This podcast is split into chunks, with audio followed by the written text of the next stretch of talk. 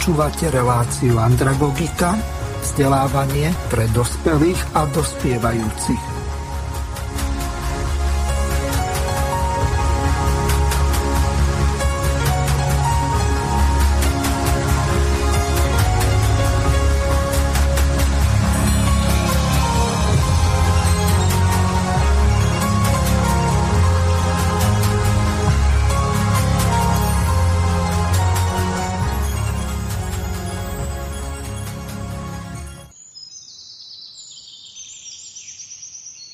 Sa zjednotili, aby zmenili pravidlá Európskej únie pre 5G.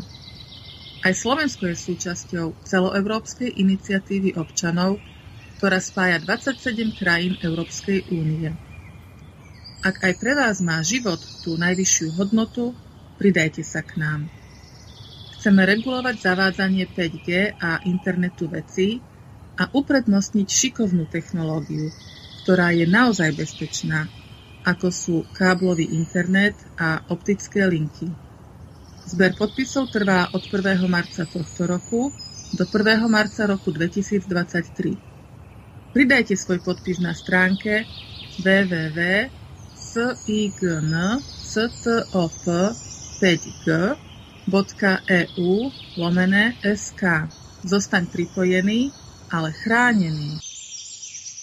Vážené a milé poslucháčky a poslucháči, reláciu, ktorú práve teraz počúvate v premiére, bola vopred nahraná na záznam z dôvodu pracovných a služobných povinností hosti relácií alebo moderátora. Z tohoto dôvodu nebude možné klásť telefonické a e-mailové otázky v reálnom čase, tak aby bolo možné na ne zodpovedať. Pokiaľ túto reláciu počúvate v premiére zo záznamu alebo z archívu Slobodného vysielača, tak môžete pre svoje postoje a názory využiť známu e-mailovú adresu studio.bb.ju zavinačgmail.com Poprosím vás, aby ste v úvode e-mailu napísali, o akú reláciu sa jedná, kedy bola odvysielaná, na ktorú písomne reagujete. Moderátor tieto vaše zaslané otázky a reakcie na reláciu následne prepošle hosťom relácie. Potom už bude záležať len na nich, ako budú na vaše otázky reagovať. Vopred vám ďakujem za pochopenie a ústretovosť. Prajem vám príjemné prežitie nasledujúcich chvíľ s vašim internetovým rádiom Slobodný vysielač, ktorý je financovaný z vašich dobrovoľných darov. Počúvate Slobodný vysielač. Vážené a milé poslucháčky a poslucháči, v dnešnej relácii sa budeme v rámci vzdelávania pre dospelých hlbšie zaoberať témou, ktorej som dal príznačný názov sekty a ich vplyv na spoločnosť. V úvode vzdelávacej relácie si objasníme etymologický význam slova sekta. Termín sekta pochádza z latinčiny, z latinského slova sekta, sequi, čo v preklade znamená nasledovať, alebo prekladom do grečtiny sme dospeli k termínu hierezis alebo hereza, ktorý poznáme, čo v preklade do slovenčiny je voľba alebo iný spôsob myslenia. Sekta v tradičnom chápaní je vnímaná ako menšia náboženská obec alebo spoločnosť, ktorá sa schizmou, to znamená rozkolom, odštiepila od väčšej etablovanej či registrovanej cirkvy pretože sa zásadne líši od tejto materskej cirkvi najmä vierovýznaním, vnútorným usporiadaním, obradmi, liturgiou a podobne. V tomto religionistickom slova zmysle sa už sekta takmer vôbec nepoužíva. Nahradili ho výrazy ako alternatívne náboženstvo, nové náboženstvo alebo nové náboženské hnutie a podobne. Hovorovo je sekta výrazom pre skupinu, ktorá sa radikálnym spôsobom zastáva filozoficky odlišného, nábožensky odlišného alebo ideologicky politického alebo ekologického postoja a prezentovaných hodnôt s tým spojených. Potrebujeme si uvedomiť, že pomerne často sa jedná o náboženstvu podobné názory ktoré sú odlišné od základných hodnôt prezentovaných väčšinou spoločnosti. Z religionistického hľadiska je pojem sekta označovaný pre prúd alebo hnutie, ktoré sa radikálne vyhranilo voči existujúcej dominantnej vieroučnej ideológii či dogmatike, ktorá je dlhodobo hlásaná ako náboženské presvedčenie, toto hnutie sa odštiepilo secesným oddelením, ktoré sa nazýva náboženskou schizmou. Hlavným dôvodom vzniku siekt bola snaha o revival a katarziu, čiže o znovu obnovenie náboženstva a jeho očistenie od dominantného náboženstva. Všeobecná, široko spoločensky príjmaná definícia považuje za sektu minoritné náboženské zoskupenie, ktoré sa svojim učením vyhranilo voči konformným náboženským smerom či niektorým častiam ich učenia. O tom, čo je sekta, bolo napísaných veľké množstvo sociologických a teologických publikácií ale napriek tomu jednoznačná definícia tohoto pojmu nie je v podstate možná, pretože iného obsahu nadobúda v akademickej obci, iného v bežnom živote a ešte iného z pohľadu rôznych náboženstiev. Ďalšie rozdiely pramenia z rozmanitých kultúr, zvykov a tradícií konečnom dôsledku slovo sekta prekonáva významovú zmenu v čase. Rozhodne nie vždy má negatívne konotácie. Veľmi často bývajú sekty charakterizované prítomnosťou autority, ku ktorej smeruje tok peňazí od jej členov. Táto autorita, ktorá manipuluje svojimi stúpencami tak, aby ich ovládla, môže mať niekoľko pomocníkov, ktorí si taktiež nemusia byť svojej skutočnej funkcie a pozície vedomí a môžu napomáhať k prehlbeniu viery nie celkom presvedčených novicov. Dôležitý je fakt, že tá ona autorita nemusí byť vôbec podvodník, ktorý vedie sektu ako podnik pre svoju existenciu. Môže to byť silná charizmatická osobnosť, ktorá tomu, čo tvrdí, aj verí a správnosť svojho presvedčenia si potvrdzuje rekrutovaním svojich stúpencov. Tí sa snažia o tzv. evangelizáciu formou misií medzi ostatným obyvateľstvom. So sektami tohoto typu sú všeobecne spojené iba negatívne skutočnosti a fungovaním takýchto spoločenstiev a závislosťou na nich sa obšírne zaoberá sociológia a najmä psychológia.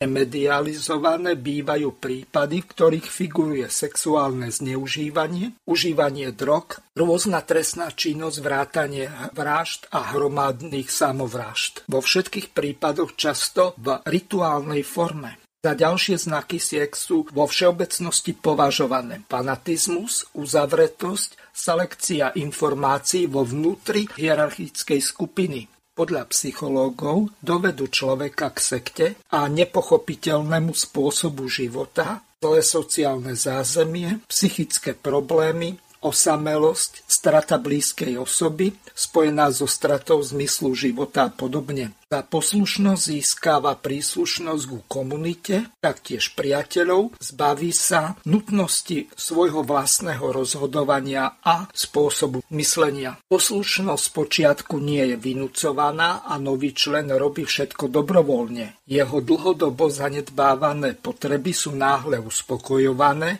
až do miery eufórie, z ktorej pomerne dlho čerpa. V pocite tohoto zamilovania sa do sekty tiež ľahšie príjma učenie sekty a vymedzuje sa voči majoritnej spoločnosti. Toto odsudzenie sa spoločnosti je sprevádzané nezriedka stratou kontaktov, bývania, majetku, zamestnania, je neskôr použité ako nátlakový prostriedok, keď ho nadšenie z práce v sekte opustí. Ľudia sa dostávajú do materiálnej a psychickej závislosti na sekte. Strach z exkomunikácie vonkajšieho sveta a prázdnoty v ňom je nástroj, ktorý potenciálnych odpadlíkov sekte udrží. Takáto osoba je úplne závislá a môže byť s ňou ľahko manipulované, môže byť zneužívaná vodcom alebo inými vplyvnými členmi. Sekta nemusí v pravom slova zmysle byť založená, ale jej vznik môže byť spontánny, môže jednoducho vzísť zo spoločenstva ľudí, ktorých spája určitý spoločný záujem, podobné skúsenosti a v ktorej sa presadila vedúca osobnosť. Potom postupne sa odklonila od pôvodného zmyslu svojej existencie a teda získala znaky sekty, čo je sprievodný druhotný jav náboženského respektíve teologického hľadiska a v podstate aj z akademického hľadiska to môže byť skupina veriacich, ktorá sa iba odlúčila od hlavného prúdu. Podľa tejto definície by tam, by tam patrili aj kresťanské reformované náboženstva. Taktiež to môže byť aj frakcia vo vnútri kresťanského spoločenstva napríklad ľudí, ktorí sú charizmaticky obdarovaní duchovnými darmi, ktoré iní nemajú. V najširšej definícii sekty nájdeme stúpencov, ktorí odlišným názorovým prúdom sa vyhranili v politike, filozofii, ekológii alebo vo vzájomnej interaktívnej previazanosti v rámci týchto disciplín. Tvoria uzavreté komunity, ktoré sú na okraji spoločnosti. Veľmi často sa stáva, že ak niekto inteligenčne alebo argumentačne nestačí v polemike alebo diskusii, tak jednoduchým onálepkovaním nazve svojich ideologických súperov sektármi. Potom sa často stáva, že nemysliaci, zle informovaní alebo zámerne dezinformovaní ľudia začnú tieto sektárske nálepky nepodložene masovo opakovať. Potom nastupuje Gebelsovská definícia, že stokrát opakovaná lož sa stáva pravdou. Z tohoto dôvodu som si do relácie pozval populárneho sociologa a spisovateľa doktora Petra Hampla a hosti z alternatívneho politického hnutia Tvorivá spoločnosť. Tvorivá spoločnosť je projekt celého ľudstva, ktorý poskytuje príležitosť priviesť našu civilizáciu v čo najkračom čase mierovou cestou na nový stupeň evolučného rozvoja. Hlavný cieľ projektu je vybudovať tvorivú spoločnosť v celosvetovom meradle, v ktorej je život človeka najvyššou hodnotou. Všetky informácie o projekte Tvorivá spoločnosť si môžete pozrieť na stránke www.tvoriváspoločnosť.sk. Ak vás projekt zaujal a chcete sa pridať, na stránke Tvorivá spoločnosť v pravom hornom rohu nájdete červené tlačítko, ktoré vás privedie k otázke. Ako by ste sa chceli zapojiť? A následne k trom možnostiam. Prvá možnosť. Podporujem vybudovanie tvorivej spoločnosti, ale nie som pripravený, pripravená oficiálne podporiť elektorálnu platformu. Druhá možnosť. Podporujem vybudovanie tvorivej spoločnosti a som pripravený, pripravená oficiálne podporiť elektorálnu platformu. Tretia možnosť. Podporujem vybudovanie tvorivej spoločnosti a som pripravený, pripravená aktívne sa zapojiť do tohto procesu a taktiež som pripravený, pripravená oficiálne podporiť elektorálnu platformu. Vážení a milí poslucháči, teraz mám čest eh, privítať eh, po dlhšom čase doktora Petra Hampla, PhD. Dobrý večer. Zdravím vás, Peter, som veľmi rád, že všetko nám funguje tak, ako má. Takže dobre by bolo, keby ďalšia naša hostka Barborka predstavila eh, svojich kolegov z tvorivej spoločnosti. Nech sa páči, Barborka. Ďakujem veľmi pekne, prajem aj ja všetkým poslucháčom príjemné popoludne. A okrem mňa je tu Evi Evička Hronová, Andrej Todt a Marek Jakubis. Výborne, takže je to rozdelené zhruba spravodlivo alebo genderovo vyváženie, minimálne u vás dvoch. alebo respektíve dvaja na dvoch, alebo neviem, ako by som to povedal. Takto, prejdeme k meritu veci, to znamená k zdravým a nezdravým aktivitám spoločnosti čo je v podstate potitul tejto relácie. Peter, odovzdávam vám slovo a môžete vysvetliť našim poslucháčom váš sociologický pohľad na sekty a potom prejdeme k ďalším veciam. Nech sa páči. Tak děkuji za slovo. Já se budu snažit se spíš vyhýbat tomu slovu sekta, protože to slovo, ono to už zaznělo v tom úvodu, se používá v tolika různých výrazech a ty výrazy jsou často tak nabité emocemi, že je potom velmi obtížné z toho nějak vycouvat a mluvit o tom nějak velmi věcně. Ale eh, myslím, že to, o co tady jde, o co jde vlastně i ve, v souvislosti s tím projektem Tvořivá společnost, o kterém jsme tady mluvili. Eh, tady se projevuje něco, co já bych řekl, že už v Evropě má tradici minimálně 200 let a možná, že více, spíš možná 300-400 let. A sice, že existují takové, já bych řekl, skupiny a směry, abychom nešli do nějakého emoti- emotivně přehnaně zabarveného slova, skupiny a směry, které přemýšlí nad tím, že společnost eh, by měla být lepší, než je, že jsou věci, které by se měly řešit, že je řada negativních jevů, proti kterým bychom měli nějak vystoupit. A ono to nemusí znamenat, že všechny ty skupiny za, těch, za ty stovky let byly úspěšné v tom smyslu, že to, že to prosadili. Nakonec některé z nich zanikly, některé přinesly nějaké nové myšlenky, eh, některé se, se i třeba dostali do učebnic, ale myslím si, že to je v pořádku a že to je správně a že to patří eh, k naší, eh, k naší civilizaci, k našemu normálnímu životu. Eh, takže rozhodně bych byl proti tomu se na takovými skupinami nějak ofrňovat nebo nějak jimi pohrdat nebo o nich říkat něco ošklivého. Prostě k našemu životu patří, patří k naší společnosti. Já bych je dokonce pokládal za velmi pozitivní, ale to nemusí samozřejmě znamenat, že já osobně třeba s nimi všemi souhlasím nebo že nepokládám za naivní ano, my starší lidé už máme mnoho z toho, z těch ideálů těch mladých lidí zařazené jako naivní ideály. Myslíme si, že to třeba v životě tak jednoduché není, ale no, i tohle to si myslím, že je sociologicky normální. Druhá věc samozřejmě je, kdyby se stalo, že se taková skupina utrhne v tom smyslu, že začne nějak manipulovat s lidmi, ničit jim mozky, přivlastňovat se jejich majetky, eh, tak to by samozřejmě bylo negativní, ale nezdá se mi, že by tady byly nějaké náznaky něčeho takového. Dobre, takže teraz e, prejdeme k tomu, čo je, neviem, ako by som to dobre nazval, podstatou tejto relácie. Nerad by som bol, aby e, táto relácia vyznela ako nejaká apologetická obrana, ale vzhľadom k tomu, že či už e, poslucháči alebo dokonca hostia naposledy v sobotnej relácii permanentný prípravný výbor informuje, tak e, sa vyjadrujú o tvorivej spoločnosti alebo o hnutí Alatra ako o sekte. Čiže z tohoto dôvodu by bolo dobre e, vysvetliť nejaké také základné veci zo strany tvorivej spoločnosti a rovno by som tebe dal slovo Barborka, aby e, si vyzvala niekoho z tvojich e, kolegov, ktorí by vysvetlili, ako je to u vás organizované. Pretože tak ako som v tom úvode niektoré veci vysvetľoval, tak e, častokrát v prípade siek tak ide o nejakú manipuláciu s ľuďmi. Ja som vás nazval, že ste alternatívne občiansko-politické hnutie. Neviem, či som sa vyjadril správne, ja to tak vnímam, pretože ak niekto presadzuje napríklad elektorálnu platformu, tak v tom prípade je zrejme, že máte záujem o nejakú politickú aktivitu, ktorá nie je stranického alebo v zmysle nejakých politických hnutí, ktoré sú registrované na úrovni politických strán. Takže Barborka, odovzdávam ti slovo, nech sa páči.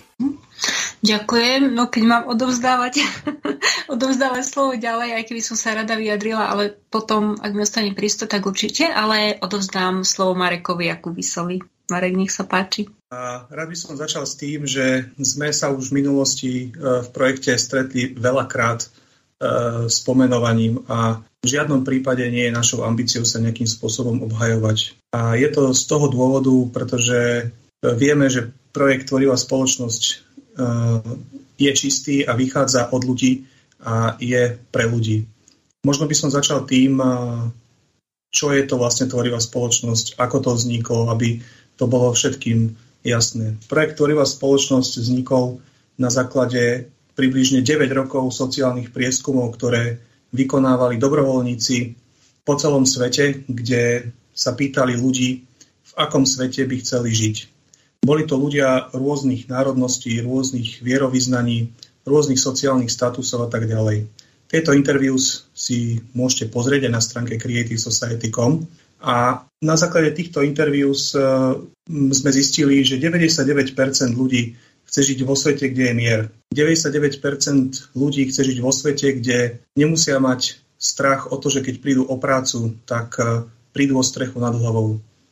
99% ľudí chce žiť vo svete, kde sú ľudia rovnocenní, kde nie je človek, život človeka považovaný podľa toho, že koľko má peňazí na účte a tak ďalej. A vlastne na základe týchto, dá sa povedať, miliónov interviú bolo skoncipovaných 8 osnov tvorivej spoločnosti. A týchto 8 osnov sa začína prvou osnovou, ktorá je život človeka.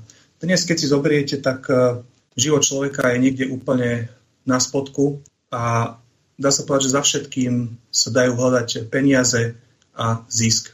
Dnes e, život človeka skutočne nemá vôbec žiadnu cenu. Môžeme sa o tom potom neskôr ďalej porozprávať. Druhou osnovou je sloboda človeka. Dnes je sloboda človeka uh, limitovaná. Opäť sa vrátim k peniazom že človek, ktorý má veľmi veľa peňazí, tak dá sa povedať, že v ponímaní, v koncepcii súčasného spotrebiteľského formátu je slobodnejší. A nebudem opakovať všetky body, teda všetky osnovy, všetkých 8 osnov teraz kvôli času. A je možné si ich samozrejme dohľadať aj na stránke. To, čo chcem povedať, je, že takou analýzou sme prišli k tomu, že Mm, keď 99% ľudí chce žiť prosto v takom svete, tak prečo v ňom nežijeme? A ďalšími vlastne úvahami sme prišli kvôli tomu, že je to preto, pretože žijeme v spotrebiteľskom formáte spoločnosti, v ktorom odovzdávame svoju moc na úzky okruh ľudí, pričom vytvárame podmienky pre korupciu, vytvárame podmienky pre manipuláciu, vytvárame podmienky preto, aby tá úzka skupina ľudí, ktoré odozdávame moc vo voľbách, a je jedno, v ktorej to je krajine, tak e, aby táto úzka skupina ľudí hájila e, svoje záujmy a nie záujmy ľudí. E, to znamená, že koreňom všetkých problémov, ktoré dnes na Zemi máme, a to sa týka aj problémov, ako je hlad, ako je nedostatok pitnej vody, ako je znečistenie ovzdušia, je spotrebiteľský formát spoločnosti, v ktorom na prvom mieste sú peniaze. Čiže to je ako keby taký úplný úvod, ako vznikol celý projekt. K tej organizácii, tak celý projekt je vlastne realizovaný a podporovaný, podporovaný dobrovoľníkmi vo svojom voľnom čase a vlastnými prostriedkami. Tento projekt vlastne, keď človek sa natchne jeho ideou, tak sám chce ďalej šíriť tieto, dá sa povedať, myšlienky a tak ďalej, aby sa o tom dozvedelo čo najväčšie množstvo ľudí, na základe čoho sa potom dá prejsť aj k ďalším etapám rozvoja, o ktorých sa možno že ešte dnes pobavíme. Tak toľko na úvod, odozdávam slovo ďalej. Ďakujem. Ja sa teraz spýtam Petra na jednu veľmi dôležitú vec. Ono to priamo so sektami až tak eh, nesúvisí, ale eh, súvisí to eh, s vašou prácou, ktorá je v podstate publikovaná v nejakom takom zborníku, ak môžeme tú knihu Zvrchovanosť správa zľava od Petra Druláka tak nazvať. Takže ako sa vy dívate na takéto alterglobalistické hnutia, e, pretože e, vy ste v tom zborníku napísali jednu takú časť, ktorá má názov Inspiráce systémové sociológie a obnova národního státu. Čiže e, vy ste v podstate alterglobalista, pardon, antiglobalista, aby som bol presný. Čiže presadzujete národný štát e, ako základ e, spoločnosti, takže nech sa páči, môžete na toto reagovať a vysvetliť váš uhol pohľadu alebo váš pohľad na alterglobalizmus, pretože globalizmus vo všeobecnosti, tak to v tejto spoločnosti je akýsi liberálny kapitalizmus progresívneho charakteru. Ak som sa vyjadril nesprávně, tak ma opravte. Nech sa páči, Peťo, máte slovo. Děkuju. Já k tomu jenom řeknu, že když mi bylo nějakých 20 roků, 25 roků, tak jsem byl velkým fanouškem globálního kapitalismu a takové té liberální celosvětové společnosti, ale od té doby uplynuly nějaké desítky let, všímám si svět takovém sebe a myslím, že inteligentní lidé by měli být schopni neustále dělat to, že své názory porovnávají s fakty, eh, zkoumají různé alternativní hypotézy a když tedy se něco nevyvíjí tak, jak se to vyvíjet mělo, takže i svoje názory změní odpovědícím způsobem, že nestojí tak sektářsky, když to tak řeknu, dogmaticky eh, na tom, na tom původním stanovisku. Takže skutečně já mám za to, že proto, aby naše západní civilizace přežila, a já teď ne, nechci řešit problémy Číňanů a Rusů a africké civilizace a latinskoamerické, ale, ale aby naše západní civilizace přežila, takže je naprosto nutné, aby, bylo, aby se znovu vrátila k národním státům. A to ve smyslu vládnutí, že nebudou u nás rozhodovat jakékoliv globální struktury, ale bude se to rozhodování přijímat u nás v České republice, nebo u, na, nebo u vás na Slovensku, nebo v Maďarsku, nebo v Polsku, nebo ve Francii, nebo kdokoliv jinde. A uh, jsem a zároveň mám za to, že je zapotřebí, abychom se od té globální ekonomiky vrátili k relativně uzavřeným národním ekonomikám. To znamená zrušit mezinárodní pohyb kapitálu, velmi omezit mezinárodní pohyb zboží a velmi omezit nebo zrušit mezinárodní pohyb pracovních sil. A ono to totiž vypadalo, že na začátku, že na tom globálním kapitalismu můžeme všichni zbohatnout a že to přiveze úžasné zlepšení a růst a výhody a lepší zboží a efektivitu. A nakonec se po těch desítkách let ukázalo, že většina obyvatel chudne.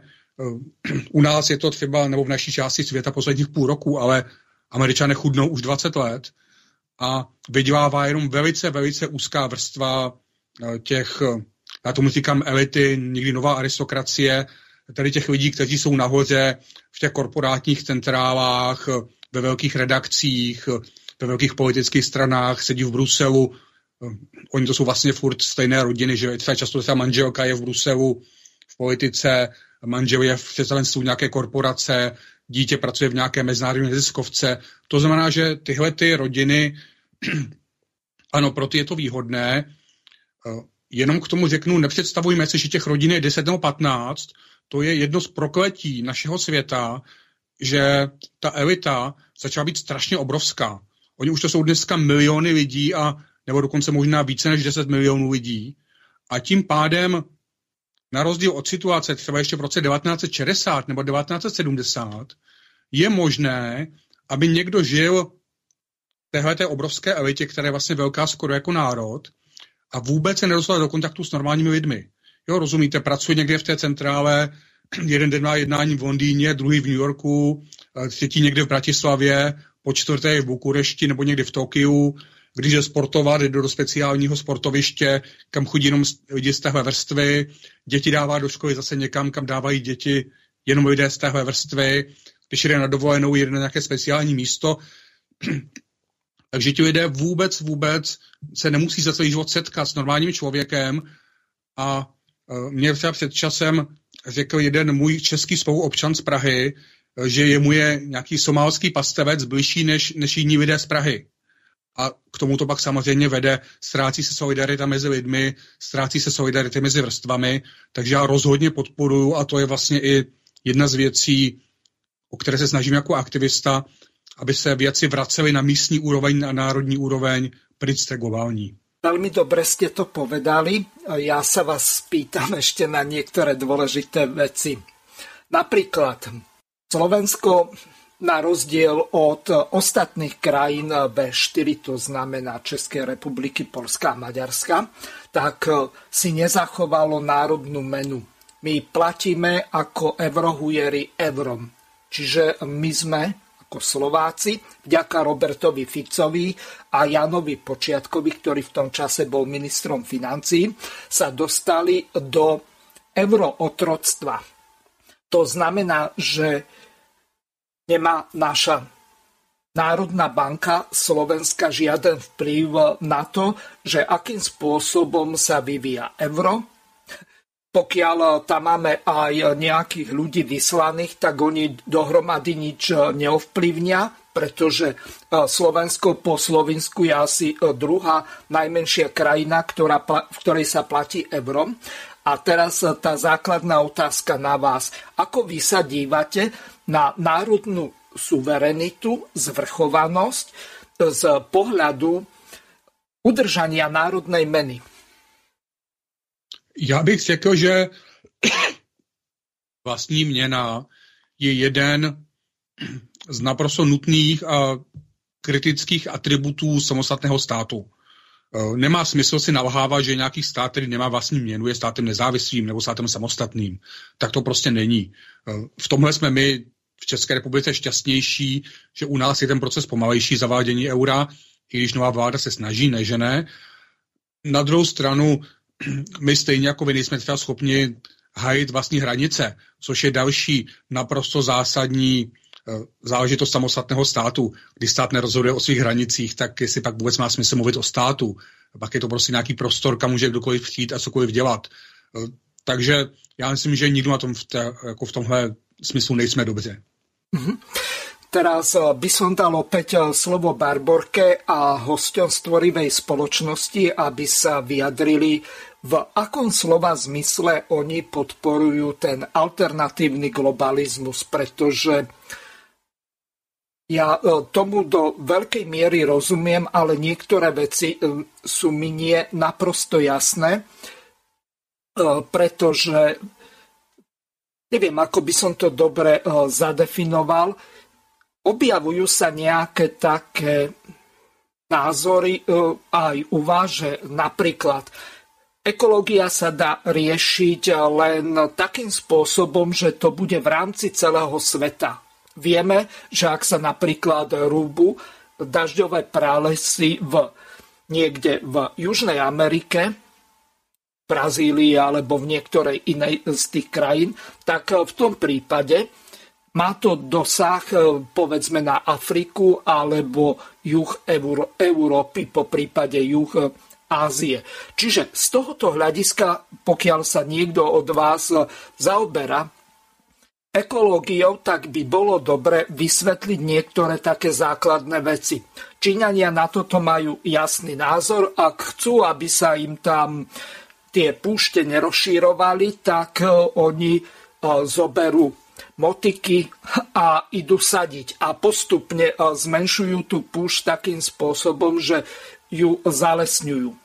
Čiže z tohoto hľadiska e, možno, že na Slovensku bolo hrubou chybou, že lesy prišli, e, respektíve prešli do cirkevných a súkromných rúk, pretože dnes nie je tej sily, ktorá by dokázala vypracovať nejaký lesný hospodársky plán a donútila tých súkromníkov a cirkevníkov nejakým spôsobom, aby mohli skrátka tú ekológiu udržiavať. A to už ani nehovorím o tých mimovládkach, hlavne environmentálneho charakteru, ktoré sú väčšinou liberálne a robia obrovskú spúšť eh, napríklad v Tichej akvoprovej doline v Tatrách, tak nechali natoľko rozmnožiť likožruta smrekového, že to jednoducho skončilo ekologickou katastrofou. Takže Evka, nech sa páči.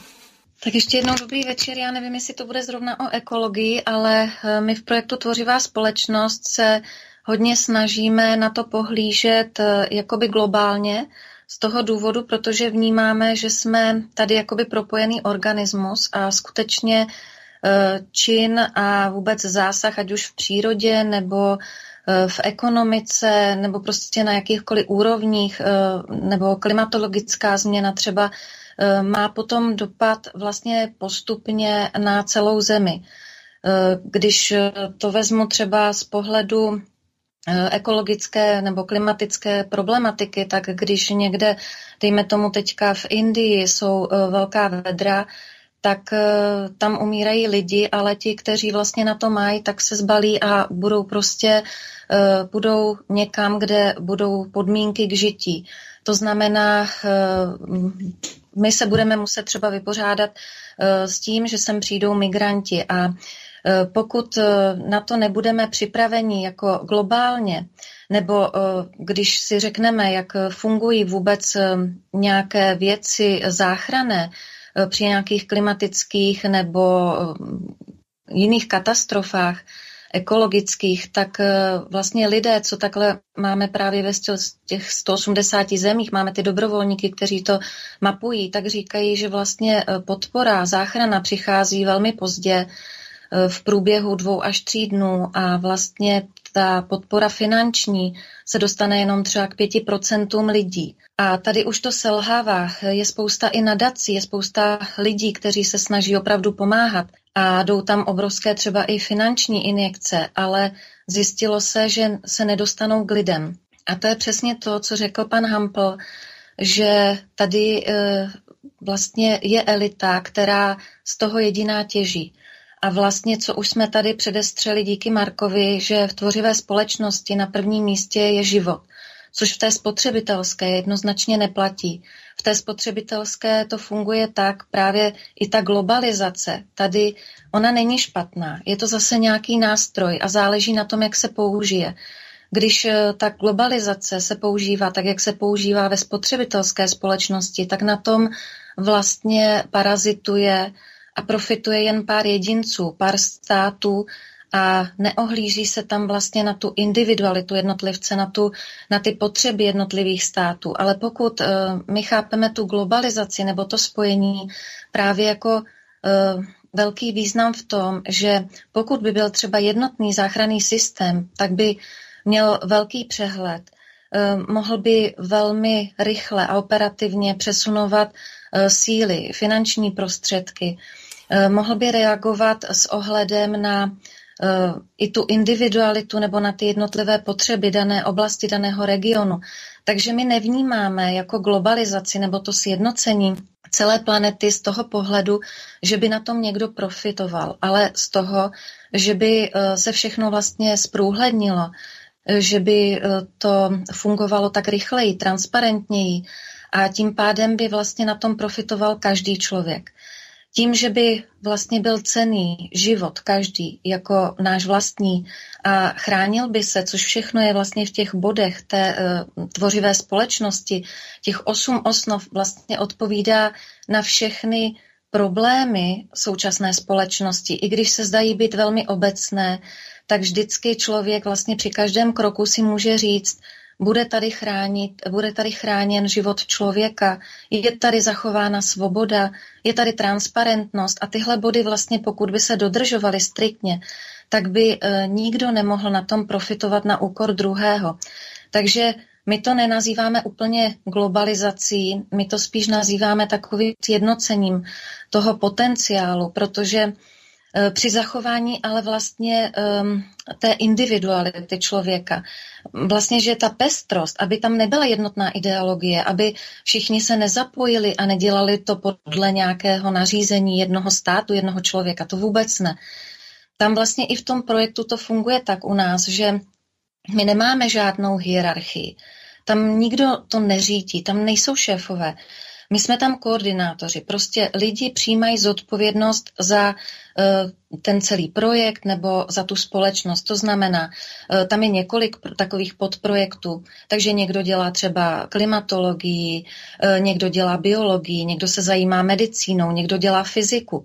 Takže tam někdo řekne třeba, je potřeba pro fyziku nadabovat nějaký krátký pořád a někdo se ozve, já mám zrovna čas, já si to vezmu na starost. Udělá tabulku, napíše, že je potřeba sedm mužských hlasů, čtyři ženské.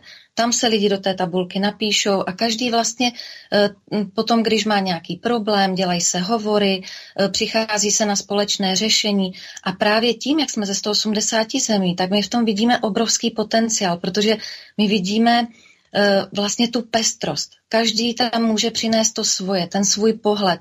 Má nějaké národní zvyky, má nějakou historii, má nějaké jiné zkušenosti. a naopak nás to navzájem velmi rozvíjí a obohacuje, že se neuzavíráme do nějaké to, mezi ty svoje ploty, ale dává nám to takový jako nadhled nad tou věcí. Takže eh, my osobně nejsme asi proti globalizaci, ale určitě v jiném měřítku, než je v té spotřebitelské společnosti právě eh, v tom duchu té tvořivé společnosti. Takže to asi tak za mě. Ďakujem. Peter, teraz otázka na vás. Vieme, že Európska únia presadzuje, neviem, či to poviem presne, ale Green New Deal, čiže nejaký nový zelený údel, ktorý vedie k tomu, že skrátka energie budú nesmierne drahé, pretože alternatívne zdroje energie ako napríklad nejaké tie veterné elektrárne alebo vodné elektrárne alebo e, rôzne iné solárne panely, tak e, zaberú obrovské množstvo pôdy, vody a tak ďalej. A pritom ich efektivita napríklad v porovnaní s jadrovou energiou tak je nezrovnateľne drahšia a ešte nikto dodnes neriešil ten základný problém, čo s tým obrovským množstvom odpadu, ktoré vznikne po e, likvidácii týchto elektrární, pretože oni sú stávané na určitú e, dobu prevádzky a potom nastane obrovské množstvo e, toho odpadu, s ktorým si zrejme nebudú vedieť ani tí, ktorých postavili dať rady. A ešte ďalšia záležitosť, ktorá je s týmto spojená, Napríklad Alena Vytázková napísala e, knihy Solárni baróni a e, neviem, koľko ich je, ale podstata je tá, že na tomto práve tá aristokracia nová, tí solárni baróni alebo iní takíto špekulanti tak šialene zarábajú. Čiže váš názor na e, New Green Deal, aký je? Nový zelený údel Európskej únie. Děkuju on, to je taková hodně široká otázka, protože to zasahuje celé spektrum záležitostí. Nejdřív bych řekl takový ten základní filozofický přístup. Já mám za to, že ochrana krajiny má být vždycky místní nebo, nebo maximálně národní. Pokládám za naprosto absurdní, že my bychom měli řešit ochranu přírody v Brazílii nebo v Somálsku, když o těch věcech vůbec nic nevíme, fakt vůbec nic, ani nevíme o tamních lidech, neznáme jejich kulturu, nedokážeme jim porozumět, fakt nedokážeme, i když chceme. A že by naopak o české krajině měli rozhodovat nějací cizinci z jakékoliv struktury, i když třeba to snad budou myslet dobře. Prostě my tady u nás se dokážeme podívat na naši krajinu, vědět, co potřebuje a co se týče toho, jestli nějaké globální klima se bude posouvat k teplejšímu, nebo studenějšímu, nebo vlhčímu, nebo něco jiného, my si s tím samozřejmě dokážeme poradit. Ale zapotřebí, aby, aby to byla naše krajina, abychom my si s tím dělali to, co potřebujeme, abychom my mohli přijímat správná opatření. A ne, aby nám kdo si z Bruselu nebo New Yorku nebo já nevím odkud dával úkoly podle toho, na čem on vydělá nebo nevydělá eh, a podobně. A eh, mě napadá i třeba teď za poslední desetiletí, kromě takových těch eh, ohavných vykořistovatelských projektů, i několik projektů, které byly opravdu myšleny nejspíš velice dobře a které dramaticky poškodily africké země, protože ti Evropané nedokázali dobře pochopit, o co tam jde a nedokázali jim dát ty správné věci. Takže já bych řekl, nech ti Somálci si řeší svoji somálskou krajinu. To, co my pro ně můžeme udělat, nebo, by, nebo bychom snad se měli snažit dělat, aby, aby tam různé, řekněme, společnosti z naší části světa nepodnikali nájezdy a neničili eh, jejich společnost a, a jejich krajinu, ale víc pro ně asi opravdu udělat nemůžeme. Ale co se týče obecně toho Green Dealu, tady nejde zdaleka jenom o takovéto děsivé zbídačení společnosti. Já připomenu, že v podstatě všechny body, které Green Deal doteďka má, ničí krajinu. Eh, Green Deal je to nejhorší zničení krajiny a nejhorší zničení životního prostředí za posledních 200 let, pokud to bude uskutečněno. Řeknu jeden z příkladů povinné vegetariánství. Tam si možná někdo v Bruselu může myslet, že to je nějak eh, prospěšné, ale pokud to povede k tomu, což se žel už děje, že budou vybita veliká stáda zvěře, tak já připomínám, že krajina bez těch mas biožravců a těch jejich s hoven nedokáže udržet vodu. A to také vidíme už v České republice, na Slovensku a jinde. Když to budou tlačit do toho takzvaného ekologického zemědělství, bude to znamenat, že se přestanou svírat plodiny. Voda se vyčerpá. Když se budou tlačit do toho, že by se měly pěstovat věci, které se pak spálí, což se že také děje, dokonce už nějaká, no prostě, tak, že se pěstují takové ty rychle, rychle, rostoucí, rychle rostoucí plodiny, aby se z nich pak dělala energie, zase ničí to půdu. Máme tady, tady elektromobilitu, což je naprosto zničující, protože to chce, to vlastně vyžaduje více, ví, násobně více energie, než kolik vyžadovaly stará benzínová auta. Předtím jsem tady měli to přimíchávání řepky, ty sluneční kolektory jste zmínil. Ještě jednu věc zmíním, která je opět, a musím říct, děsivá, a to je to, a to je to bezmyšlenkové, bezmyšlenkové to zalesňování. Na první pohled by si člověk řekl, že na tom není špatného, když bude více lesů, ale když o tom mluví se skutečnými ekology, tak tady v Evropě, kde těch lesů už máme opravdu hodně a, a hodně se počet lesů zvýšil za posledních sto let, tak ono to ničí diverzitu. To znamená, že tam, kde byly různé prostředí, tu louky, tu nějaké mokřady, tu pastviny, tu něco jiného a teď by tam tom všude měly růst smrky jeden jako druhý, no to je samozřejmě také poškozující pro krajinu. To pak znamená, že ta krajina třeba ztrácí schopnost se vyrovnat s každou další změnou. A my v první řadě musíme dát té přírodě, té krajině příležitost, aby ona tak jako přirozeně si, si to dělala, ne, že lidé budou všechno řídit a určovat. Takže ono dohromady je to naprosto, naprosto děsivá katastrofa ale že jo, není to katastrofa pro každého, protože jsou firmy, které na tom vydělávají. A těch firm není úplně málo, jsou to velké banky, jsou to poradenské firmy, jsou to dneska často už i technologické firmy. A to je, myslím, ten největší průšvih, že i firmy, které před 20, 30, 40 lety byly velice skeptické k těmhle těm hnutím, možná až přehnaně skeptické, se na to naučili vydělávat a najednou teď jejich manažeři to jedou, jedou to jako mantru a podporují to a podporují to, podporují ty nejradikálnější a nejnesmyslnější skupiny e, a nakonec bude mít schudové obyvatelstvo na jedné straně a na druhé straně vlastní krajinu úplně zničenou.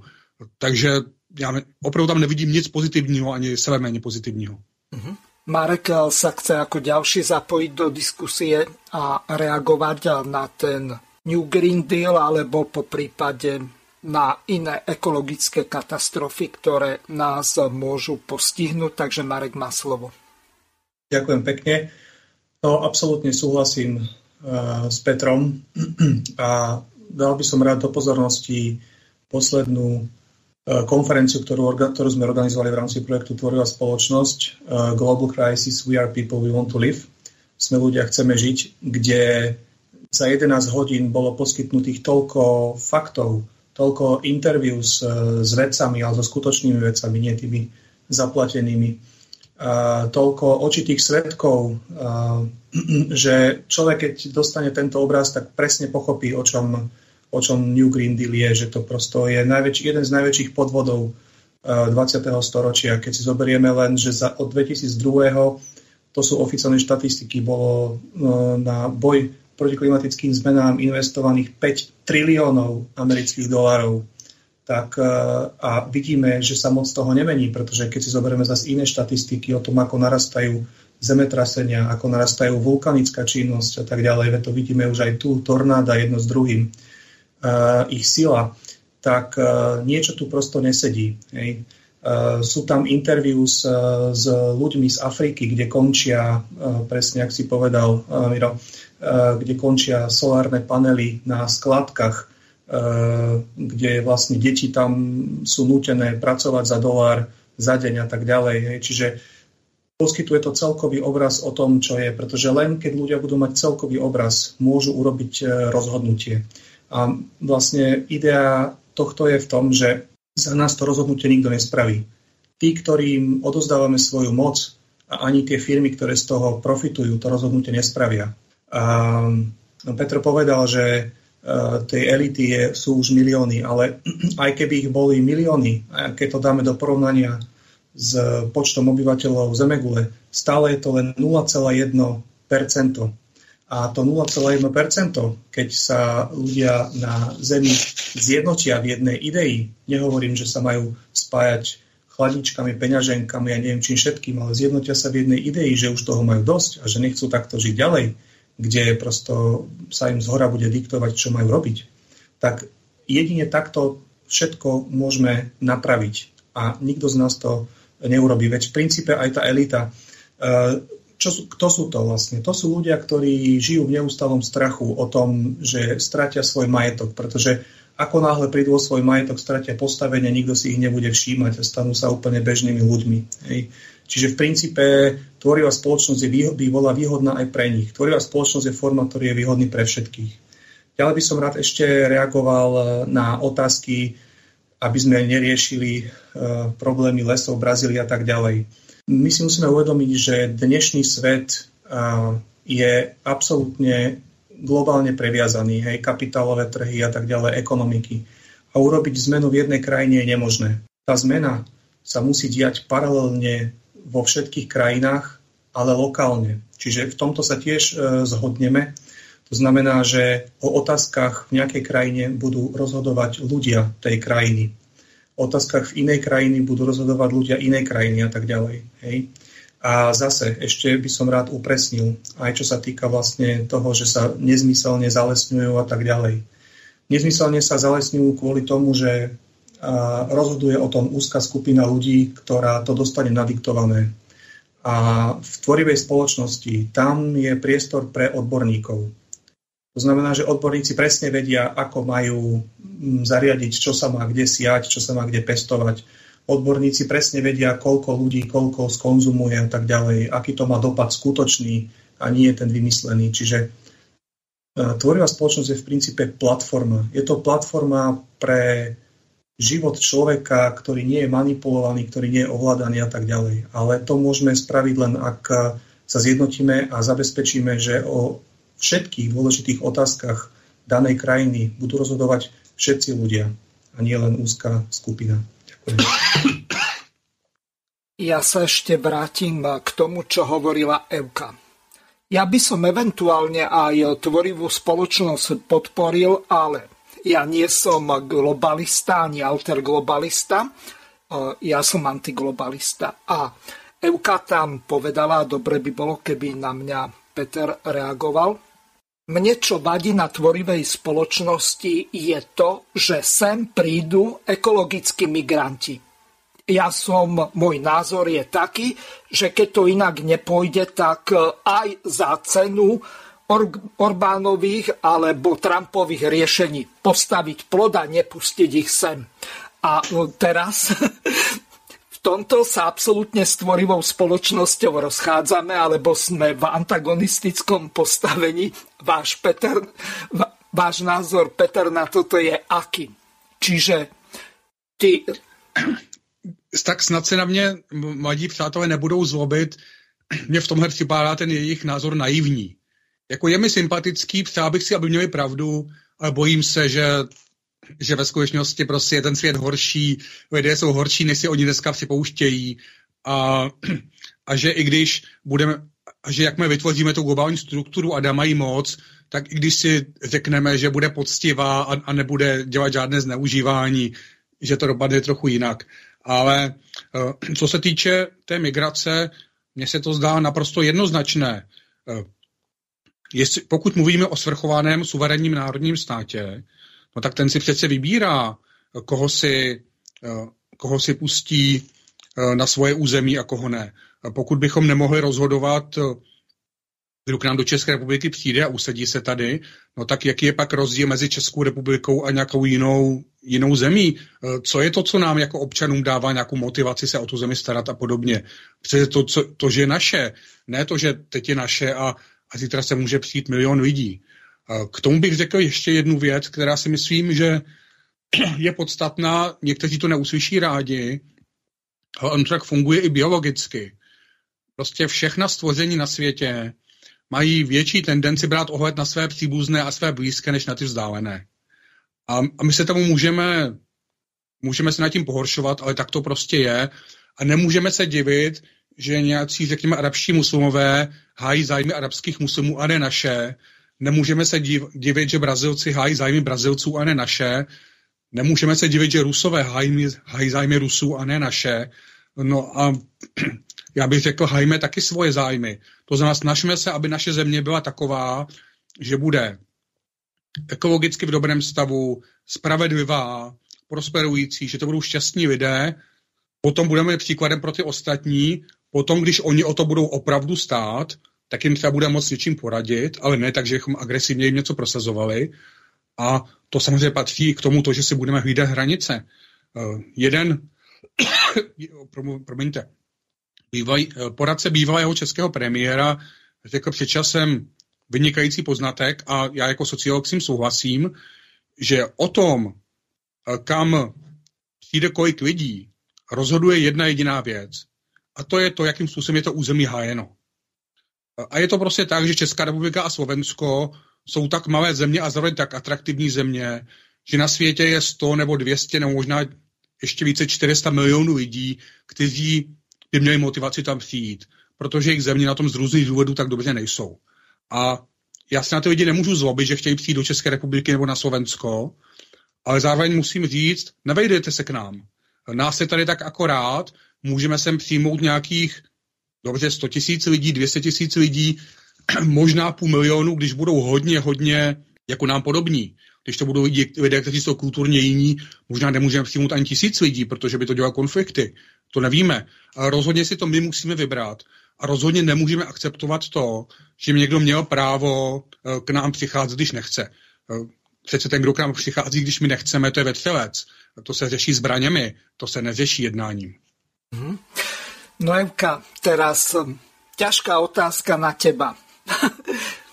Ak by uh-huh. napríklad tí migranti ekologicky sem prišli a vieme, že ten juh je prevažne moslimský, je to nekompatibilná, nekomplementárna komunita alebo skôr náboženstva, ktoré sú nezlučiteľné alebo kontroverzné s našim, povedzme, kresťanským alebo humanistickým pohľadom na riešenie veci. Ty si za to, aby tu boli nejaké kultúrne a náboženské no-go zóny, ak sa sem dotrepe, čo ja viem, milión alebo dva milióny Arabov alebo e, moslimov alebo iných e, černochov povedzme z Afriky. My tu e, nepotrebujeme sa dostať k tomu, aby tak ako v Amerike sú afroameričania, aby tu boli afroeurópania. Takže nech sa páči. Děkuji za slovo. No, je to těžká otázka. Já začnu tím, že eh, v budoucnu nás eh, určitě čekají eh, věci, které takhle budeme muset řešit, protože to klima se mění a zasahuje už různé oblasti země a ty předpovědi jsou víceméně jasné. Samozřejmě by bylo pro nás, pro všechny úplně ideální, kdyby každý z nás mohl zůstat tam, kde má svůj domov. To, to je samozřejmé a věřím tomu, že každý člověk chce zůstat tam, kde je doma. Eh, když už by nastala tato situace a my víme, že tyto situace tady byly eh, i uměle vyvolané a přicházeli sem různí migranti, o kterých jsme ani nevěděli nic a v tom je ten zakopaný eh, pes. Já si myslím, že ta migrace musí být určitě, když už na ní přijde, tak řízená. To znamená, ti lidé, kteří sem přichází, tak bychom měli o nich mít veškerá data, a e, měli bychom jim samozřejmě vysvětlit naše zvyky, naše zákony, protože to je náš domov a oni přichází jako hosté a měli by se jako hosté chovat a my bychom měli se chovat jako ti hostitelé.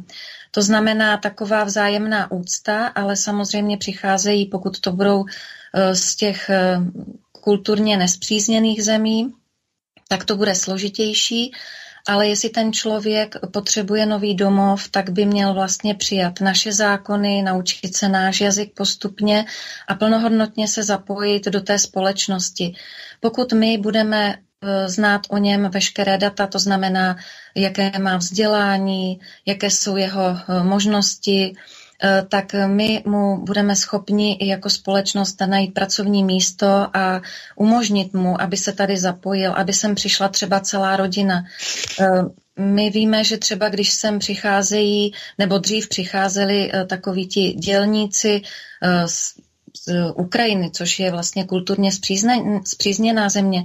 Takže pokud tady byli jako samostatně, já jsem se vlastně bavila teďka eh, s developerem eh, panem Paserem a ten přesně říkal, že pokud bychom jako společnost jim udělali zázemí a byla by tady celá rodina, tak úplně jinak fungují, protože ten člověk večer přijde po práci a ho tam čeká rodina. On má děti, takže tady chodí ty děti do školy, učí se jazyk a e, oni se zžijou s tou společností a v jejich zájmu je, aby e, přidávali do té společnosti. Oni vlastně už cítí takovou sounáležitost, ale pokud je tady ten člověk oddělený, my o něm téměř nic nevíme, e, on sem přichází, Bůh ví z jakého důvodu. Takže já jsem pro takovou řízenou migraci a Potom, když to vezmu z toho lidského hlediska, tak v současné době jsme vlastně řešili nedávno migraci z Ukrajiny a já musím říct, že eh, pro mě osobně budu mluvit eh, z vlastního pohledu, to bylo naprosto um, přirozená věc, že přicházejí lidé, kteří prostě jsou ve složité situaci a potřebují pomoc a my jsme jako rodina okamžitě se na tom shodli, že jim tu pomoc poskytneme, protože ono si to můžete obrátit. Nikde není zaručené, že my se tady budeme hřát v teple a v dostatku a budou sem přicházet migranti. Nám se taky může stát, že se dostaneme do určité eh, tíživé situace a budeme my tím, kdo si budou prostě balit ty baťohy a půjdeme do jiné země. A určitě bychom byli rádi, kdyby nás taky přijali. Ehm, takže jenom tolik, no. Já to takhle vnímám. Počúvate Slobodný vysielač. Rádio ktoré vás spája. Peter, a teraz možno, že ťažká otázka na vás. Mhm. Keď eh, si rozoberieme, eh, vy ste sociológ a zrejme poznáte, aké národy a národnosti žijú na Ukrajine. My sme od roku 1919 až do roku 1946 mali ako súčasť Československej republiky Podkarpatskú Rus. Táto podkarpatská Rus bola anektovaná prvým ukrajinským frontom, ktorý e, toto územie pod vedením generála Petrova obsadil. Zbraňami to držal, urobili po, podobný psíkus ako Rusi e, na Kryme, urobili tam referendum, ktoré organizovali polovojenské oddiely Ivana Turianicu a samozrejme komunistická strana Sovietskeho zväzu. Čiže v úplne inej krajine urobili de facto to, že sfalšovali referendum. Ja som o tomto mal relácie na Českom svobodním vysielači, lebo u nás na toto neviem nájsť hostia, tak radšej idem do iného rádia, kde o to majú záujem. Česi na rozdiel od Slovákov, tak e, sa ináč e, dívajú napríklad na podkarpatských Rusínov. A teraz tá ťažká otázka na vás. E, podľa toho, čo aj Evka hovorila, je tu jeden zásadný rozdiel. Ja tých západných Ukrajincov niekde od Lvova alebo z Kieva tu nechcem. Poviem to úplne na rovinu. A pokiaľ tí Rusíni e, sem chodili ako v podstate Ukrajinci s ukrajinskými pasmi, to je zhruba 1,2 milióna ľudí, kde je v podstate niečo také ako tu na juhu e, stredného a východného Slovenska, hladové doliny takže oni tam v podstate nemajú možnosť nejakým spôsobom sa zamestnať okrem nejakého drobného polnohospodárstva a lesníctva a to je len pre obmedzené množstvo ľudí. Čiže tá ťažká otázka.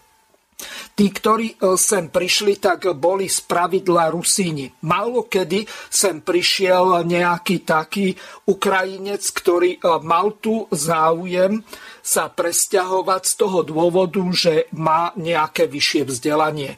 A e, chce e, skrátka e, sa tu etablovať tak, ja nie som a priori proti akejkoľvek migrácii, pokiaľ je to z kultúrne príbuzných a nábožensky príbuzných a etnicky príbuzných e, druhov ľudí. To znamená, že sú to napríklad Slovania, že sú to kresťania a že sú ochotní rešpektovať naše zákony. Čiže keď sa vrátim k tej e, otázke na vás, ako vy sa dívate e, na tie rôzne etnické skupiny, alebo neviem, ako by som to nazval, e, tých ľudí z Ukrajiny, ktorí sem idú na drahých autách, napríklad kauza v Karlových Vároch bola taká, že zazobaný Ukrajinec nemal kde e, svoje dvojmiliónové auto zaparkovať v garáži, tak radšej šiel do Nemecka, ako by sa mal ubytovať niekde v hoteli v Karlových Vároch. Čiže e, sem utekajú ľudia, ktorí nechceli narukovať na vojnu, e, sú veľmi bohatí a ich životný štýl je taký, že oni sa chcú zapojiť do podnikania tu a vykoristovať našich ľudí. Nech sa páči. Tak, já především řeknu obecnou poznámku. Teď nemám na mysli ty situace, kdy lidé utíkají v nějaké opravdu zoufalé situaci. Ale... Takto, Peter, ešte jedna vec. Potrebujeme odlíšiť utečencov vojnových od ekonomických migrantov, aby bolo jasné. Ja som sa v tom zmysle vyjadril, že tu nechcem ekonomických migrantov. Nie, že ľudí, ktorí utekajú pred vojnou a snažia sa zachrániť život, aby som zase ako nejaký bestitný človek nevyznel v tejto relácii. Já myslím, že uh, obecně platí, že migrace je téměř vždycky špatná pro obě strany. Pro tu zemi, ze které se odchází, i pro tu zemi, do které se přichází. Protože i když sem přijdou lidé, kteří jsou hodní, nám podobní, budou se snadno integrovat, nejsou to muslimové, jsou to slované a tak dále, i když teda dostaneme ty v uvozovkách nejlepší migranty, pořád platí, že ti lidé budou konkurovat našim pracovníkům, až budou srážet mzdy. Ano. A zároveň také to pak samozřejmě vytváří tlak na to, aby zase naši lidé odcházeli na západ a sráželi mzdy lidem na západě. A potom francouzští dělníci mají o to menší platy. A ten, kdo na tom vydělává, to nejsou normální lidé, to nejsou ani normální majitelé firm, ale to jsou ti členové těch představenstev, těch různých globálních řetězců a podobně. Takže to je jeden pohled, z jakého je to nežádoucí. Druhý pohled, a to bychom neměli na to zapomínat, že taková migrace znamená, že my jim krademe lidi. Třeba Ukrajina zrovna má opravdu nedostatek lidí. Pobaltí má nedostatek lidí. Eh, tam vysoká, vysoké desítky procent mladých lidí odešly z té země. Takže tam je otázka, kdo tam teď bude mít děti, kdo tam bude schopen tu zemi zalednit a pracovat tam za 10, 20, 50 let, což je i třeba problém Rumunska. Eh, a samozřejmě když, se pak ti, když si třeba my bereme ty Ukrajince, když jim je krademe, nebo když francouzi kradou Rumuny, no tak oni, oni nevezmou ty nejhorší, že oni si vezmou ty, ty nejlepší, kteří potom na té Ukrajině a tom Rumunsku, v tom Rumunsku chybí nejvíc. Nevezmou si staré lidi a vezmou si lidi, kteří jsou mladí v produktivním věku, silní. To znamená, on to v těch, zem, v těch zemích chybí, ne, že ne. A to je něco, co, co se tak jako podceňuje, ale Eh, neměli bychom to podceňovat, protože kdo na té Ukrajině, dobře, na Ukrajině teď válka, ale až válka skončí, kdo tam zůstane, kdo tam jednou bude zakládat firmy, pracovat ve fabrikách, pěstovat obilí, učit ve školách, když všichni budou tady. Eh, nebo se ta země pak má zalidnit někým úplně jiným. To jsou věci, na které bychom měli myslet. Obecně já bych řekl, že vždycky je lepší, ale migrace má menší než větší a ideální migrace je žádná. Mm-hmm. Takže Barborka by sa chcela ako ďalšia zapojiť a ešte e, dodám jeden taký možno komunistický e, slogan. Tí ľudia, ktorí napríklad na Ukrajine alebo kdekoľvek inde vyštudovali za peniaze proletariatu alebo plepsu, to znamená námezne pracujúcich, tak e, tí tomu štátu a tej spoločnosti nevrátia to, čo tá spoločnosť do nich investovala napríklad za socializmu, bolo možné e, z Československa odísť, napríklad ak vyštudoval medicínu, tak e, štátu bol dlžný 300 tisíc korún.